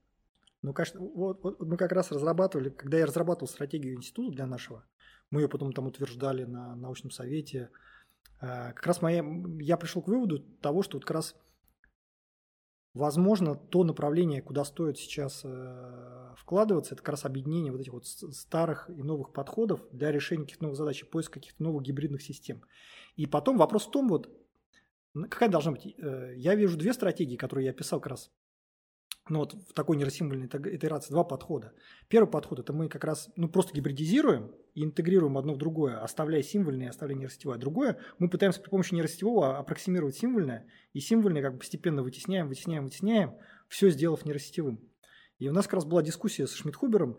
Э, я говорю, ну вот есть такие два подхода. Он говорит, ну вот как раз вот, когда, не, когда нейросетевой вытесняет символьное, вот это правильный подход, вот только ему надо следовать. Я говорю, ну я не знаю, какой из них выиграет, да, наверное, может оба. Он говорит, нет, нет, я вот ставлю на второй, надо его придерживаться. Но вообще западные исследователи, кого, кого не спаси, все говорят, что символьный подход, нейросимвольный подход – это некий компромисс, да, между между тем, что ну, мы хотим много, много чего решить, но при этом у нас нет достаточно вычислительных ресурсов, например, для того, чтобы симулировать мозг человека. То есть если бы мы могли вот такую большую нейронную сеть построить, которая бы все, все делала, да, то, то тогда бы нам символы были не нужны. Но здесь такое впечатление, что вот именно именно в России у нас много исследователей, которые думают иначе. Ну, по крайней мере, ты же второй, ты уже второй, кто приходит к нам на подкаст подряд. Ну, да? DeepMind, DeepMind тоже сделал такую штуку, но это же, по-моему, напрямую не, ну, нет, мне просто кажется, что эти две, два подхода, они не противоречат друг другу. То есть э, это правда, ну, относительно вот этой идеи западных исследователей, я ее разделяю, что типа если бы у нас было больше вычислительных мощностей, которые позволяли бы оптимизировать и тренировать огромные сетки намного быстрее, то мы могли бы сделать. Не, ну люди, при... не, не, люди пытаются уже сделать аппроксимации нерастевые того же самого Монте-Карло Research. Как да, бы, ну... но, но с другой стороны, пока у нас этого нет, хорошая идея комбинировать символьные и нерастевые. Ну я вот тоже так, я, я, я тоже так подхожу, мне кажется, это абсолютно правильная вещь. И у нас в институте тоже есть прям целая нейросимвольные направления, там ребята пытаются и вот смешивать модальности. И вторая важная вещь, что кроме того, что должно быть здравый смысл и модель мира общая у агента и у человека, вторая штука – это то, что он должен быстро обучаться интерактивно. То есть вот люди, ты ему что-то расскажешь, объяснишь, он немножко попробует, он уже понимает, как это делать. Но а тут у тебя даже это, если ты будешь файн-тюнить или ты, или ты делать, будешь делать промпт-инженеринг, ты все равно не добьешься такого понимания. Ты потом этот промпт уберешь, и модель у тебя все забудет. А на, ну, на самом деле реальный мозг не так работает, он э, работает по-другому. И а, здесь мы тоже пытаемся к этому подойти. Вот а, в прошлом году на НИПСе мы, Нейрипсе мы организовывали соревнования ИГЛУ совместно с Юлией Киселевой, с э, Microsoft Research. И вот наши ребята с Фистеха, тоже из лаборатории Александра Панова, когнитивных как она называется, когнитивного, когнитивного моделирования. Центр когнитивного моделирования. Центр когнитивного моделирования. А как раз в Майнкрафте, вот, вот то, про что я говорил, э, я думал э, тогда давно, сейчас начали делать, типа в Майнкрафте даешь инструкции боту, а бот должен построить фигуру некоторую. То есть ты ему на естественном языке инструкцию дал, и он должен обучиться решать эту задачу. Как раз вот мы пытаемся двигаться в этом. В этом году тоже подали на соревнования. Посмотрим, примут, не примут. Там из Фейра ребята тоже принимают участие, и вот из МСАРа. Так что, мне кажется... А, да, сейчас, сейчас он уже мета AI называется. Мейр это... Ну ладно. Ну нет, наверное, он не так называется, но он мета AI называется сейчас. Ага, ну да. Мои. Слава ну, ну что ж. AI. Да. Э, да, вот, э, Михаил, ты говорил, что, ну, вот мы сейчас затронули тему больших вообще нейросетевых моделей, да, э, и вот ты сказал, что, ну, тебя впечатляют, в принципе, результаты, которые GPT-3 показывает, да, но при этом ты, видимо, не считаешь, что GPT-3, она как бы включает в себя сознание, то есть ты не считаешь, что она может думать. Ну да, тут вопрос в том, что такое сознание. Тут люди спорят об этом, и нейроученые, философы, психологи, и те, кто занимается искусственным интеллектом. И, ну, уже явно виден тренд, что люди хотят сознанием заниматься, те, которые со, стороны машинного обучения идут, и искусственного интеллекта, например, там Бенжо, он уже там, вот у нас Канеман, там система 1, система 2, там быстрая, медленная, все вот это вот. Раньше этого не было, а сейчас все больше и больше и больше вот в эту сторону. И я, ну, как бы, мое понимание, ну, такое, больше, конечно, любительское, хотя я там ездил на конференции не, нейроученых про сознание и слушал, что, что, о чем идет речь, а, что сознание скорее это некоторое, ну, как бы, процесс. То есть, когда у нас есть некоторая такая рабочая, ну, рабочая память, что ли, в которой, э, в которой происходят эти рассуждения, восприятие действий. То есть, это, ну, как бы, некоторые, некоторый процесс, существующий в некоторой нейросетевой архитектуре. Поэтому я думаю, что в GPT там нет сознания, потому что, ну, у нее нет как-то, мне кажется, у нее нет целей. Ну и как бы эм, поэтому она не решает каких-то задач, поэтому у нее, наверное, нет того, что можно было бы назвать сознанием. Я на самом деле согласна с позицией, что сначала нужно определить сознание, а потом уже об этом разговаривать. Но мне интересно задавать этот вопрос разным людям, просто потому что рассуждения всегда получаются интересные и разные, то есть с разных точек зрения на вот это все. Mm-hmm. И иногда э, открываешь какие-то новые взгляды на то же самое GPT-3, language Ну, потому что, потому что сознание, кто-то говорит, что оно есть только у человека, кто-то говорит, что оно есть у, у высших животных, кто-то говорит, что оно есть там, у, не знаю, у любых животных, которые могут обучаться. Ну, это как бы зависит от гипотез. Что же такое сознание? Более того, разные психологические школы считают по-разному, и не, сход, не сходятся во мнениях на тему того, что такое сознание. Да. На самом деле сейчас вот затронув в разговоре КПТ-3, можем перейти как раз к теме, которую хотели обсудить. Она касается большого НЛП, то есть не Дипавлова, а в принципе НЛП тоже. А вот сейчас говорят, что наступила эра больших моделей в НЛП. То есть тогда, когда самые крутые модели, они довольно сложные, большие, глубокие. Для их тренировки нужны много ГПУ или ТПУ и много часов, и их нужно для их обучения нужно много экспериментов, опять же, много часов ГПУ, много часов э, работы людей и все подобное. Это вызывает некоторые вопросы, проблемы, опасения. Вот. Ну, в частности, самый первый вопрос-опасение — это то, что для тренировки больших моделей нужно много ГПУ. Они есть не у всех. То есть а, большим пулом ГПУ располагают обычно там большие компании типа Google, OpenAI, вот Айри, может быть. Но многие люди э, в разных научных университетах, они там занимаются наукой, пытаются делать науку в области AI, но у них нет такого количества вычислительных ресурсов. То есть получается, что вот если изобрели ГБТ-3, то какому-нибудь человеку из университета, ну, у него не получится сделать какой-то научный прорыв на основе ГПТ-3, потому что ну, просто не может позволить себе натренировать эту модель. Ну вот да, как... в открытый доступ ее не выложили. Ну, тем более, тем более, да даже если бы, то ее пришлось бы как-нибудь файн-тюнить или что-то менять, то пришлось бы дотренировать, mm-hmm. это все равно сложно. Вот. И как вот ты считаешь, э, вот такая ситуация, когда, по сути, у компаний, которые владеют большими вычислительными ресурсами, получается монополия на, такие, на такого рода исследования, вот как она влияет вообще на область AI, и хорошо это, плохо ли, или проблема ли это вообще? Проблема, конечно. Ну, то есть, э, ну, это есть не, ну, это, эта проблема стоит и даже шире, например, данные для обучения диалоговых моделей. Вот мы в каком году, в 17 другое соревнование, которое организовано не РЫПС, извиняюсь, оно было связано, как бы, называлось Conversational AI Challenge. Conversational AI Challenge. Смысл в том, что давайте сделаем как бы добровольцев, ну, а команды дадут своих ботов, и мы наберем добровольцев, которые будут чатиться с этими ботами, и мы опубликуем датасет, как бы вот таких э, диалогов, потому что на самом деле просто собрать такие диалоги тоже не просто, как бы откуда мы их наберем. У компании они есть, а вот просто в research комьюнити не совсем. То же самое с большими моделями. Конечно, это проблема, потому что, ну, как раз вот Илон Маск, он же в эту сторону-то и двигал. Типа, ну, вот корпорации могут взять и сделать то, что им нужно, но не делать то, что нужно там обществу. У корпораций своих целей, а общество свои. То есть какие здесь могут быть ответы на это? Мне кажется, ну, есть две вещи, которые могут помочь. Первое – это ну, как бы более такой формальный подход, как такие большие научные коллаборации, но не коммерческие. А вот есть большой андронный коллайдер. Ну, а почему не сделать там большой дата-центр для ученых со всего мира, которые будут там обучать большие модели? Кстати, кажется, что-то такое договорились сделать, но опять же договорились сделать большие компании вроде Microsoft и Google. Ну, то есть они являются инвесторами, да, они там организуют какой-то новый э, научный AI-центр, по-моему, в Болгарии. Вот. А, соответственно, а, это один выход. Другой выход, ну, пытаться как-то придумывать э, какую-то такую э, краудсорсинг, да, привлекать людей, там, не знаю, геймеров, чтобы когда они не играют, их GPU-шки э, считали большие языковые модельки. Мне кажется, это инфраструктурно довольно сложно реализовать. Ну, не, ну я как бы не знаю, но я, ну это как выход, да? То есть как бы люди покупают много GPU, они где-то стоят. Ну вот, соответственно...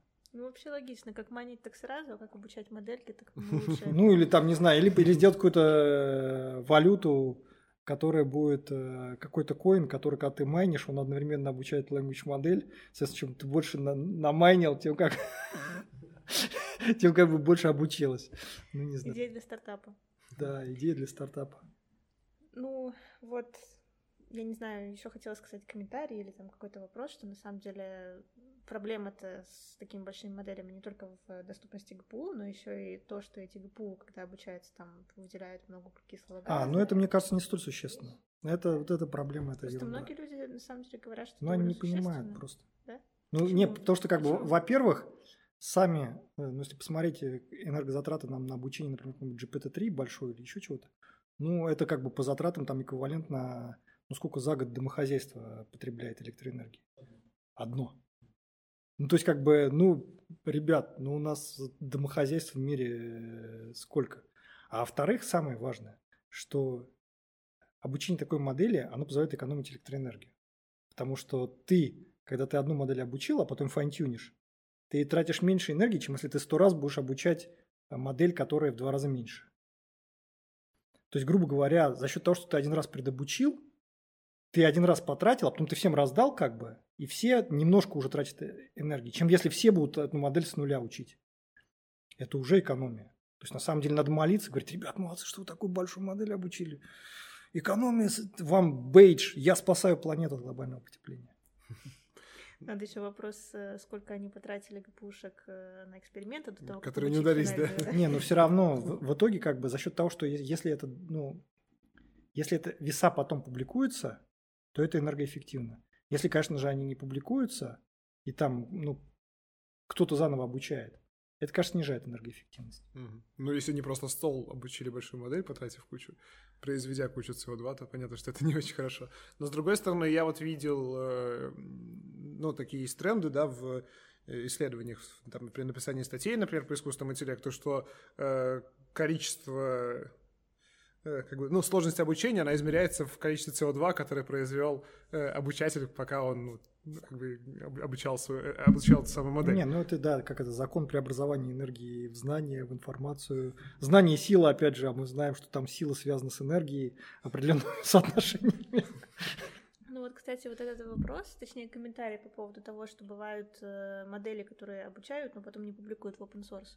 Вот, насколько мы знаем, GPT-3 изначально не был опубликован в open source, то есть его вот OpenAI сделал, но потом сказали, ну, публиковать не будем. Не, ну до сих пор, по-моему, сами а, веса вот, от GPT. Да, я просто боялась ошибиться, правда ли, что mm. он до сих пор не публикован, по-моему, да. По-моему, да, да, это правда. Не, сейчас просто люди тренируют альтернативу mm. сами, чтобы выложить. Mm, да. Так вот, э, кажется, что делали они это потому, что боялись, какой импакт получит ГПТ-3 на общество. То есть, ну, там какие-нибудь... Да, мне кажется, это хайп просто. Может, они и сами это, в это реально верят, но когда они опубликовали, мы не выкладываем ГПТ-2, потому что э, злые фейкеры и фабрики троллей начнут ее использовать для того, чтобы засорять интернет, я просто смеялся. Ребят, ну вы что, Сколько стоит, там люди сидят, пишут эти графоманы, просто генератор случайных чисел.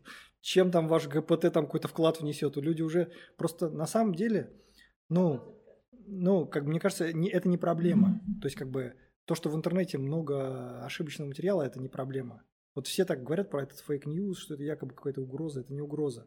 Ну и раньше было полно fake news. Ну, пойди купи на Луне необъявленный визит, какую-нибудь газету, и читай ее, и верь в то, что там написано. Ну, но люди же это не делают, это же не распространяется. Почему? Потому что ну, все-таки люди, они, у них есть немножко мозг, и они фильтруют, откуда они какую-то информацию берут. И таким образом все вот эти попытки фейкования, они какой-то фон создают, но они не сильно не влияют.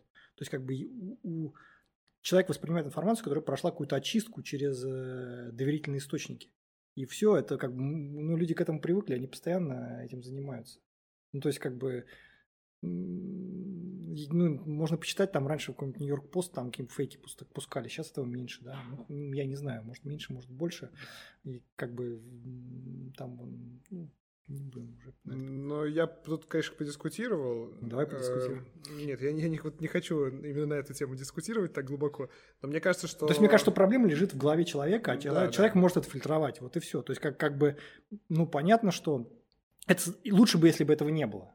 Да? Но это не экзистенциональный, не, ну как бы не, не такой риск, что он прям запудрит мозги всему человечеству. Mm. Ну, ну, то есть, то есть просто это некоторый, некоторый вызов, да, перед которым человечество стоит, и какие-то какие там навыки, ну, скажем так, э, цифровой гигиены пока еще далеко не все выработали. Не, ну, естественно. Ну, ответственная бы, задача. Гораздо, гораздо больше, мне кажется, что у людей, э, вот кроме fake, fake, э, fake news а, просто вот эта гигиена, она еще плохо выработалась, потому что нет культуры, связанной как раз ну, там, со всякими вот, соцсетями, новостями и таким контентом, который оптимизируется, то есть это не, не именно текст, а алгоритм оптимизации, который тебе подают контент таким образом, что ты не можешь оторваться. Там на Ютубе там посмотрел один видосик, о, следующий прикольный. Бац, бац, я еще посмотрю. А, ё-моё, уже полдня прошло, а я тут три видосика думал, посмотрю сейчас на пять минут между в перерыв на, на вы, вы, вышел чайку попить, блин, оказался уже вечер, блин, ничего не сделал за день. Разбил компьютер об коленку, выбросил его, сказал, теперь только цифровая гигиена. Это то, как мы работаем в Институте искусственного интеллекта Айри. Да, да, вот только так надо. У нас YouTube даже, сейчас мы его забаним, я считаю. Будет обсуждение. YouTube вред там, ну и все остальное. Твиттер тоже. А ты начнешь там читать. э, Роскомнадзор, если вы это смотрите. А, уже все сделали, они уже все сделали. Нам даже ничего делать Исключительно в юмористических целях мы это обсуждаем. Ну, тут на самом деле вопрос скорее того, что ничего супер плохого с экзистенциальной точки зрения с человечеством не случится, если выложить КПТ-3, но все-таки человечество, оно выработало некоторые системы сдерживания каких-то вещей, там законы какие-то, покарания, что-то запрещено, что-то разрешено, что-то как-то э, специально разрешено, скажем так. Вот. э, Роскомнадзор опять же. самое. Ну, Если что, Опять если же, что, да. просто внесет GPT-3 в список. и- То есть там, не знаю, Роскомнадзор считает, Заблочит что какие-то там мультфильмы опасны для детей, его можно заблочить. Вот тут примерно та же самая логика, что, например, GPT-3 считает, ой, OpenAI считает там, что GPT-3 может навредить, поэтому они ну, как-то блочат его, вот, не выкладывают. То есть это вот такая же логика, мне кажется, она имеет право на существование. То есть, ну, Не, ну они его заблочили еще до, до того, как он какие-то проблемы вызвал. Я понимаю, если ты вы выпустил, ну как бы, раздал GPT-3, начал, начали фейк генерировать, ну давайте его заб- заблочим. Ну, тогда это мне понятно. кажется, тогда уже не получилось бы, потому что оно бы уже было... Ну не хотя бы, хотя бы дали бы API и дали бы людям генерировать все подряд. Сейчас уже дали, они кстати, потом так и дали, но изначально это выглядело так, что они просто себе хайп набивают. Мы OpenAI, но не будем выкладывать ничего в open source, потому что мы такие этичные. У нас даже специальный комитет по этике есть. Ну, кстати, вот, Мы такие ответственные. кстати, вот вопрос. А если бы выложили GPT-3 в открытый доступ, то, например, у бизнеса какие бы новые возможности открылись? Ну, там, понятно, что речь идет не о бизнесе типа Сбера, потому что у Сбера есть возможность там свою э, такую же аналогичную модель обучить, вот, ну, а у бизнеса вроде там, не знаю, я какой-нибудь средний, малый Ну, или пере- средний бизнес, да? парафразирование какое-нибудь, переписывание, дописывание каких-нибудь текстов. Ну, тут на самом деле вопрос немножко побольше. Вот NLP модели такие делают, там GPT-3 придумывают, с GPT-3 там люди играются, там что-то спрашивают, там что-то отвечают, все такие, ой, классно GPT-3. А какой импакт это окажет на, вот, на жизнь нашу? То есть что из этого может Не, ну вот, не, ну полезного? вот берты, они ж везде. Ну, они все тексты анализируют, запросы пользователей, как-то их э, раутят, форвардят. Ну, там даже посмотреть то же самое российский Берт, который ну, вот наша лаборатория тренировала, Руберт. Он лежит на Hugging Face. У него там какие-то сотни тысяч скачиваний каждый месяц. Ну, то есть, как бы, значит, ну, раз он нужен, раз люди вот по столько раз скачивают. Просто интересно вот именно... Его какие- встраивают, эти модели встраивают везде, как бы вот во все, что обрабатывает язык, их везде пихают. Вот один раз натренировал Руберт, да? Вот мы на физтехе пожгли электричество, затренили, все пользуются. Классно. Хорошо, про, про, про электричество мы уже поняли. В подвале КПМ там DGX пыхтел. Вот почему там пожары. Да, КПМ — это корпус прикладной математики МФТИ, который известен тем, что периодически там что-то сгорает. Но горит наверху, а понимаешь, а сервера в подвале. Это что-то другое горит. Да, мы да, там поняли, мы все поняли. какие-то другие физические отделения МФТИ. да. Те, кто, те, которые занимаются вычислительной физикой. Понятно, хорошо. Ну, Разные схемы не сходятся я- я просто и начинает загораться. Да. Ну, хорошо, тогда, наверное, мы можем перейти к теме research а. Да, Михаил, расскажи, пожалуйста, еще чуть-чуть про Институт искусственного интеллекта. Мы уже говорили про него довольно подробно в подкасте с Глебом Гусевым. Э, Но, да, кстати, ссылка на этот подкаст будет в описании. Вот, но просим и тебя, в общем, своим каким-то видением поделиться. Э, Ну, ты уже говорил про то, чем занимается институт и там, каковы его цели. Вот как ты, может быть, видишь лично свою миссию да, в этом институте? Э, Ну, я свою миссию вижу в том, в первую очередь, чтобы ну, помочь организовать так исследовательскую работу в институте, чтобы ну, реально амбициозные проекты институт выдавал и реализовывал, чтобы там были статьи в Nature, как у DeepMind и так далее. То есть понятно, что можно классно какую-нибудь соту достичь, и даже не применяя ни особо никаких ни знаний, ничего там, такой Kaggle стайл оптимизация. А, ну а хочется как-то ну, Э, вот мне лично как бы, ну, какие-то решать амбициозные проблемы, чтобы, ну, над которыми действительно все думают, там, вот, типа, такие, как нам продвинуться в том, чтобы здравый смысл создать, или как нам понять, почему вдруг, ну, как обучаются нейронные сети, да, что там происходит с ландшафтом потерь, с оптимизацией на этом ландшафте э, лосс-функций, что там, ну, как бы, как сделать так, чтобы у нас было там какое-нибудь обучение с небольшого числа примеров, как сделать так, чтобы модель могла легко комбинировать какие-то навыки, которые выучил до этого для решения новых задач.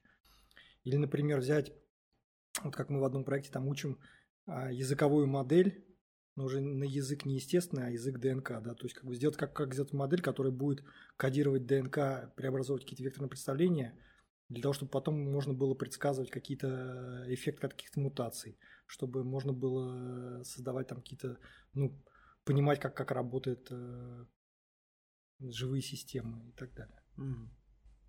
То есть такие фундаментальные исследования, то есть, собственно, про то, что ты говорил в самом начале. Ну да, но Звучит тут круто. как моя цель, чтобы стараться, ну, всех, не знаю, как вдохновить и всем помочь найти вот эти вот те, вот те амбициозные задачи, которые реально продвинут институт там в передовые ряды э, того, что делается ну и принесут пользу все, всем людям, потому что, ну, если мы сделаем действительно хорошую модель, которой исследователи по всему миру будут пользоваться для того, чтобы анализировать э, геномные данные, это же будет супер круто и для медицины, и для исследований в области биологии.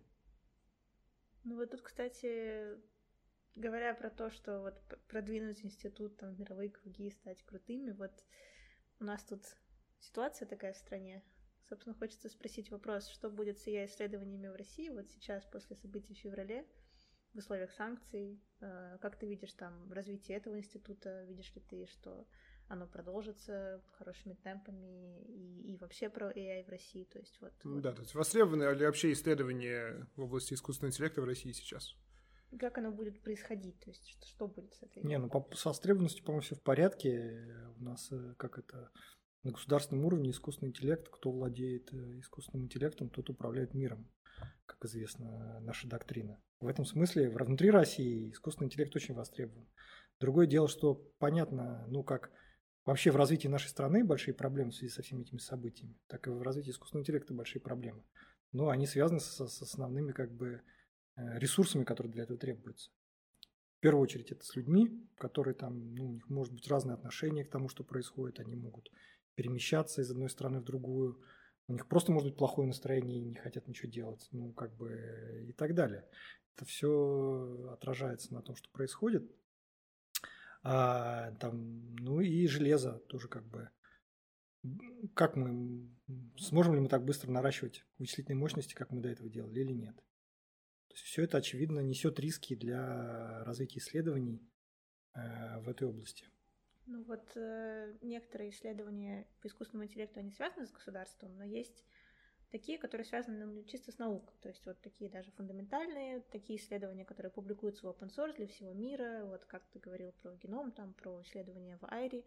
И вот про эту область хочется спросить, э, научную область, вот как она пострадает от санкций, не пострадает. У нас тут такая изоляция сейчас происходит, то есть вот санкции в научной сфере тоже есть там с российскими университетами прекращают сотрудничество. Не знаю, насколько это долго продлится, но все-таки это есть. Вот возможно ли изоляция какая-то ну, российской науки от мира? Ну, все возможно, но пока этого не наблюдается.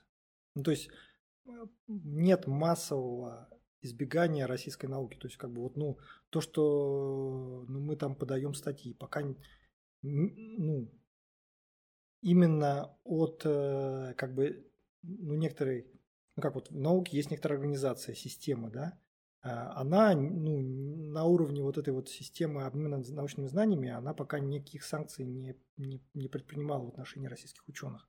То есть есть на уровне людей проблемы. Есть, например, примеры, когда люди говорят, что типа они сделали совместное исследование, но говорят, мы теперь не готовы с вами публиковать совместную статью. Но это скорее как бы, ну, это на уровне между людьми решается. То есть как бы у людей разные мнения. И, ну, понятно, что в этой истории, как бы, ну, не только в науке, а вообще люди друг к другу может, могут поменять свое отношение. И здесь это тоже происходит. Но так, чтобы было какое-то системное, ну, как бы, давление, есть на уровне государств, там, например, Германия, сказала, что все совместные проекты с Россией останавливаются, научные. Но при этом, как бы, вот, ну, подача статей,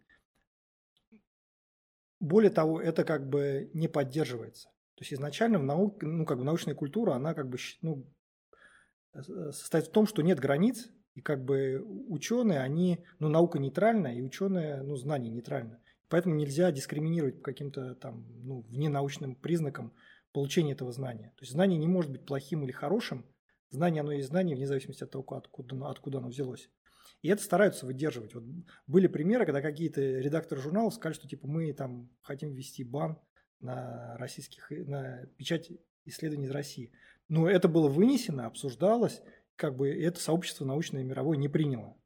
То есть как бы как, как такой шаг. А, ну, я даже вот был на европейских круглых столах, которые специально эту проблему обсуждали. То есть как бы вот э, какую, какую роль сейчас будет играть научная дипломатия для того, чтобы наоборот э, продвигать ну, ситуацию к миру там и, и так далее.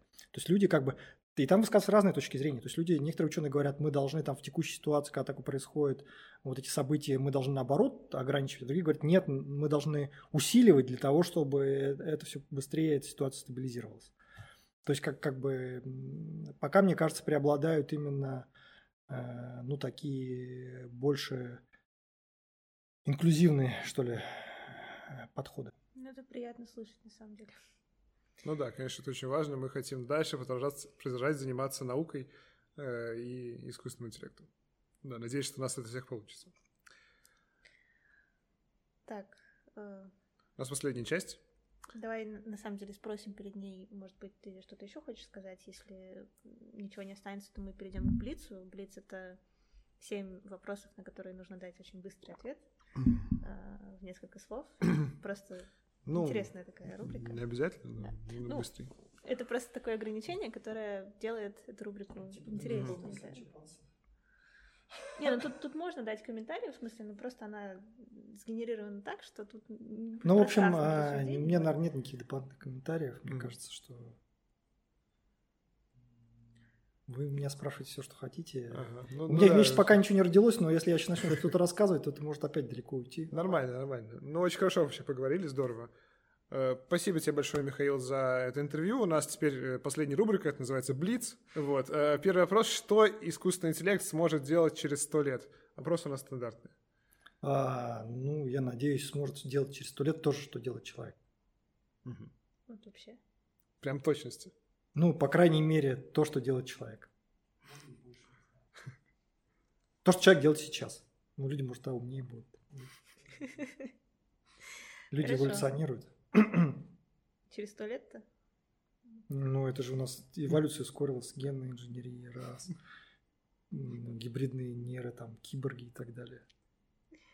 Ну, хорошо. А, вопрос два. Какой твой главный источник мотивации? Главный источник мотивации ну, мечты.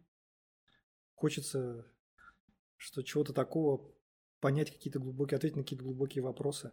Ну и, кстати, помогает еще также чтение всяких э, а, а, ну, биографических, биографий, например, известных ученых. Как почитаешь, можешь вдохновиться, классно, вот люди что-то делали. Не всегда, правда, оптимистично бывает, но прочитаешь по какому-нибудь там, ну, не знаю, вот сто лет назад там вот вечные какие-то были ученые депрессивные, какой-нибудь ну, Больц, Больцман, например, вот его почитаешь, как он жизнь закончил.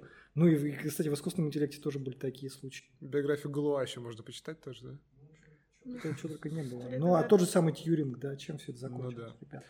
Да, ну следующий вопрос. Назови, пожалуйста, э, книгу, которую ты хотел бы порекомендовать нашим слушателям э, и зрителям, и почему. И э, это художественная литература должна быть. Ну да, ну, ну, по крайней мере, не научная, да, да то есть можно публи... нон-фикшн еще куда ни шло, но лучше художественно. Связано, кстати, с предыдущим, с ответом на предыдущий вопрос по книге. Ну, тогда Станислав Лем.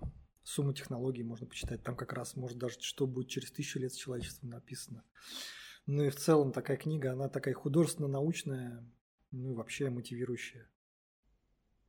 Приятно слышать, что книга, которая говорит о том, что будет в будущем, мотивирующая. Это обычно бывает ну, да. наоборот. Но просто вот этот образ будущего, он же трансформировался. Сейчас он такой, как бы, вот такой киберпанковско-апокалиптический.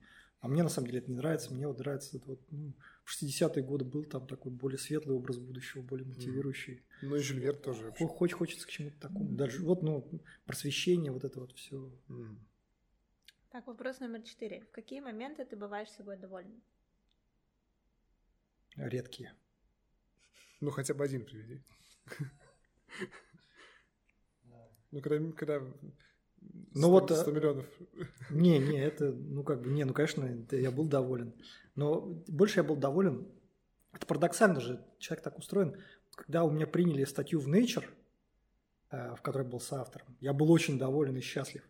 Но потом буквально ну, на следующий день еще что-то у меня началась глубокая депрессия. Mm. Потому что ну, мне, мне так казалось, что раз я публиковал статью в Nature, значит, я теперь ну, каждая моя последующая статья должна быть не ниже Nature. И я понимал, что навряд ли это получится, и поэтому вся моя жизнь была разрушена, как бы больше ну, непонятно, чем заниматься и так далее.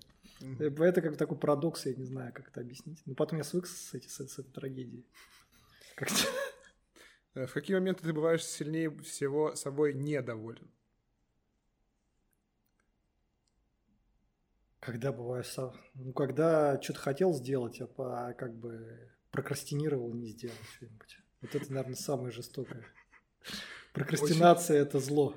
Очень знакомое чувство, думаю, не только мне, но и всем нашим слушателям. Сейчас все наши слушатели, которые ждут диплома ДЛС. Э, так, так вот, следующий вопрос,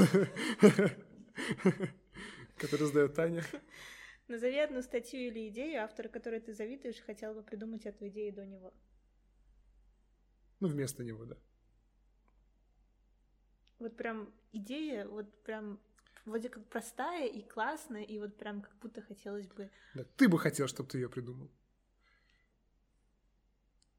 Ну, это обязательно про одну статью? Ну, можно ответить. Нет, нет, идея, идея. Ну, э, вот моя любимая идея, но она это общепринята такая, одна из самых фундаментальных, это теория эволюции. Mm. Вот если бы можно, ну, вот если бы я придумал идею который стоит за, за, за эволюционной адаптацией, блин, это вот, ну, реально, у меня такой шок. Я иногда, ну, у меня был один раз, я такой вечером уже засыпал, и вот, ну, просто, вот как-то меня так пробило, вот я аж прослезился, заплакал от, от, от красоты этой идеи. Вот не знаю, как это объяснить. Вот, ну, вот есть такие, ну, это, Дарвин, ну, он целую книжку написал. Хотя сначала была, наверное, статья, потом книжка. Э, и последний вопрос. Поработит ли искусственный интеллект человечества? А, да нет, конечно. Я думаю, что человечество поработит искусственный интеллект. ну, то есть, ну, о чем мы говорили, что я думаю, что, скорее всего, это будет какой-то симбиоз э, между человеком и машиной, потому что человек все использует для себя. А во-вторых, если, если искусственный интеллект будет на голову выше человека, то ему человек не будет интересно, зачем его порабощать. То есть, как бы это как, ну вот есть человек, это многоклеточное существо. Человек больше, чем каждая отдельная клетка его организма. Вот эта клетка организма, она порабощена человеком или нет? Ну, в общем, можно долго спорить.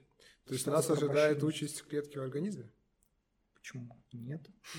У нас все гораздо... Ну, как бы, есть же клетки, которые остались одноклеточные. То есть многоклеточные же не убили одноклеточных. Одноклеточных полно. Ну, в море там сколько одноклеточных живет, в океане. Ну, их полно просто потому, что, мне кажется, они очень хорошо умеют э, себя реплицировать. Просто их убивают с такой же скоростью, с которой они размножаются. И... Наш ну, люди тоже умирают. Под конец зашел такие области, не очень оптимистичные. В общем, я думаю, что это прекрасный, прекрасный момент, чтобы на этом закончить ну, наш Каждый подкаст. человек когда-то умрет, это очевидно. Момент в море. Да. Момент в море. У меня такой календарь висит моментов моря. Ну. На этой оптимистичной ноте мы... Ну, это же цитата из кино известного. Благодарим. Так вот, дорогие друзья, на этой крайне оптимистичной ноте мы э, заканчиваем наш подкаст. Михаил, спасибо тебе большое за то, что... Можно закончить этим, э, как вот вулканцы, они говорили «live long and prosper». Да. У них было такое как бы... Спасибо, спасибо, друзья. Надо потренироваться. Вот так вот. Сначала, так, сначала все свести, а потом развивать вот тогда. Значит, жмите... А Star Trek смотрела? Ну что вот посмотри Стартрек, я... там тренируешься. Мистер Спок, это же. Татьяна, что нужно прожать? Что прожать? Ну, на Ютубе там или где? Все, все прожать. А, колокол, ну, бейте в колокол, это я знаю. Ну, э, не надо прожимать плохой смайлик, который пальцы вниз, да, надо прожимать хороший смайлик. Да. Э, подписаться надо, наверное, на канал DLS, если вы еще не. Написать что? Комментарии. Да, написать комментарий, какие мы прекрасные, какой Михаил э, Да. хороший. А, Поставить лайк на гитхабе, форк, иши и pull Да. С этими заветами мы вас, дорогие друзья, оставляем. Всего вам доброго. До новых встреч. Пока.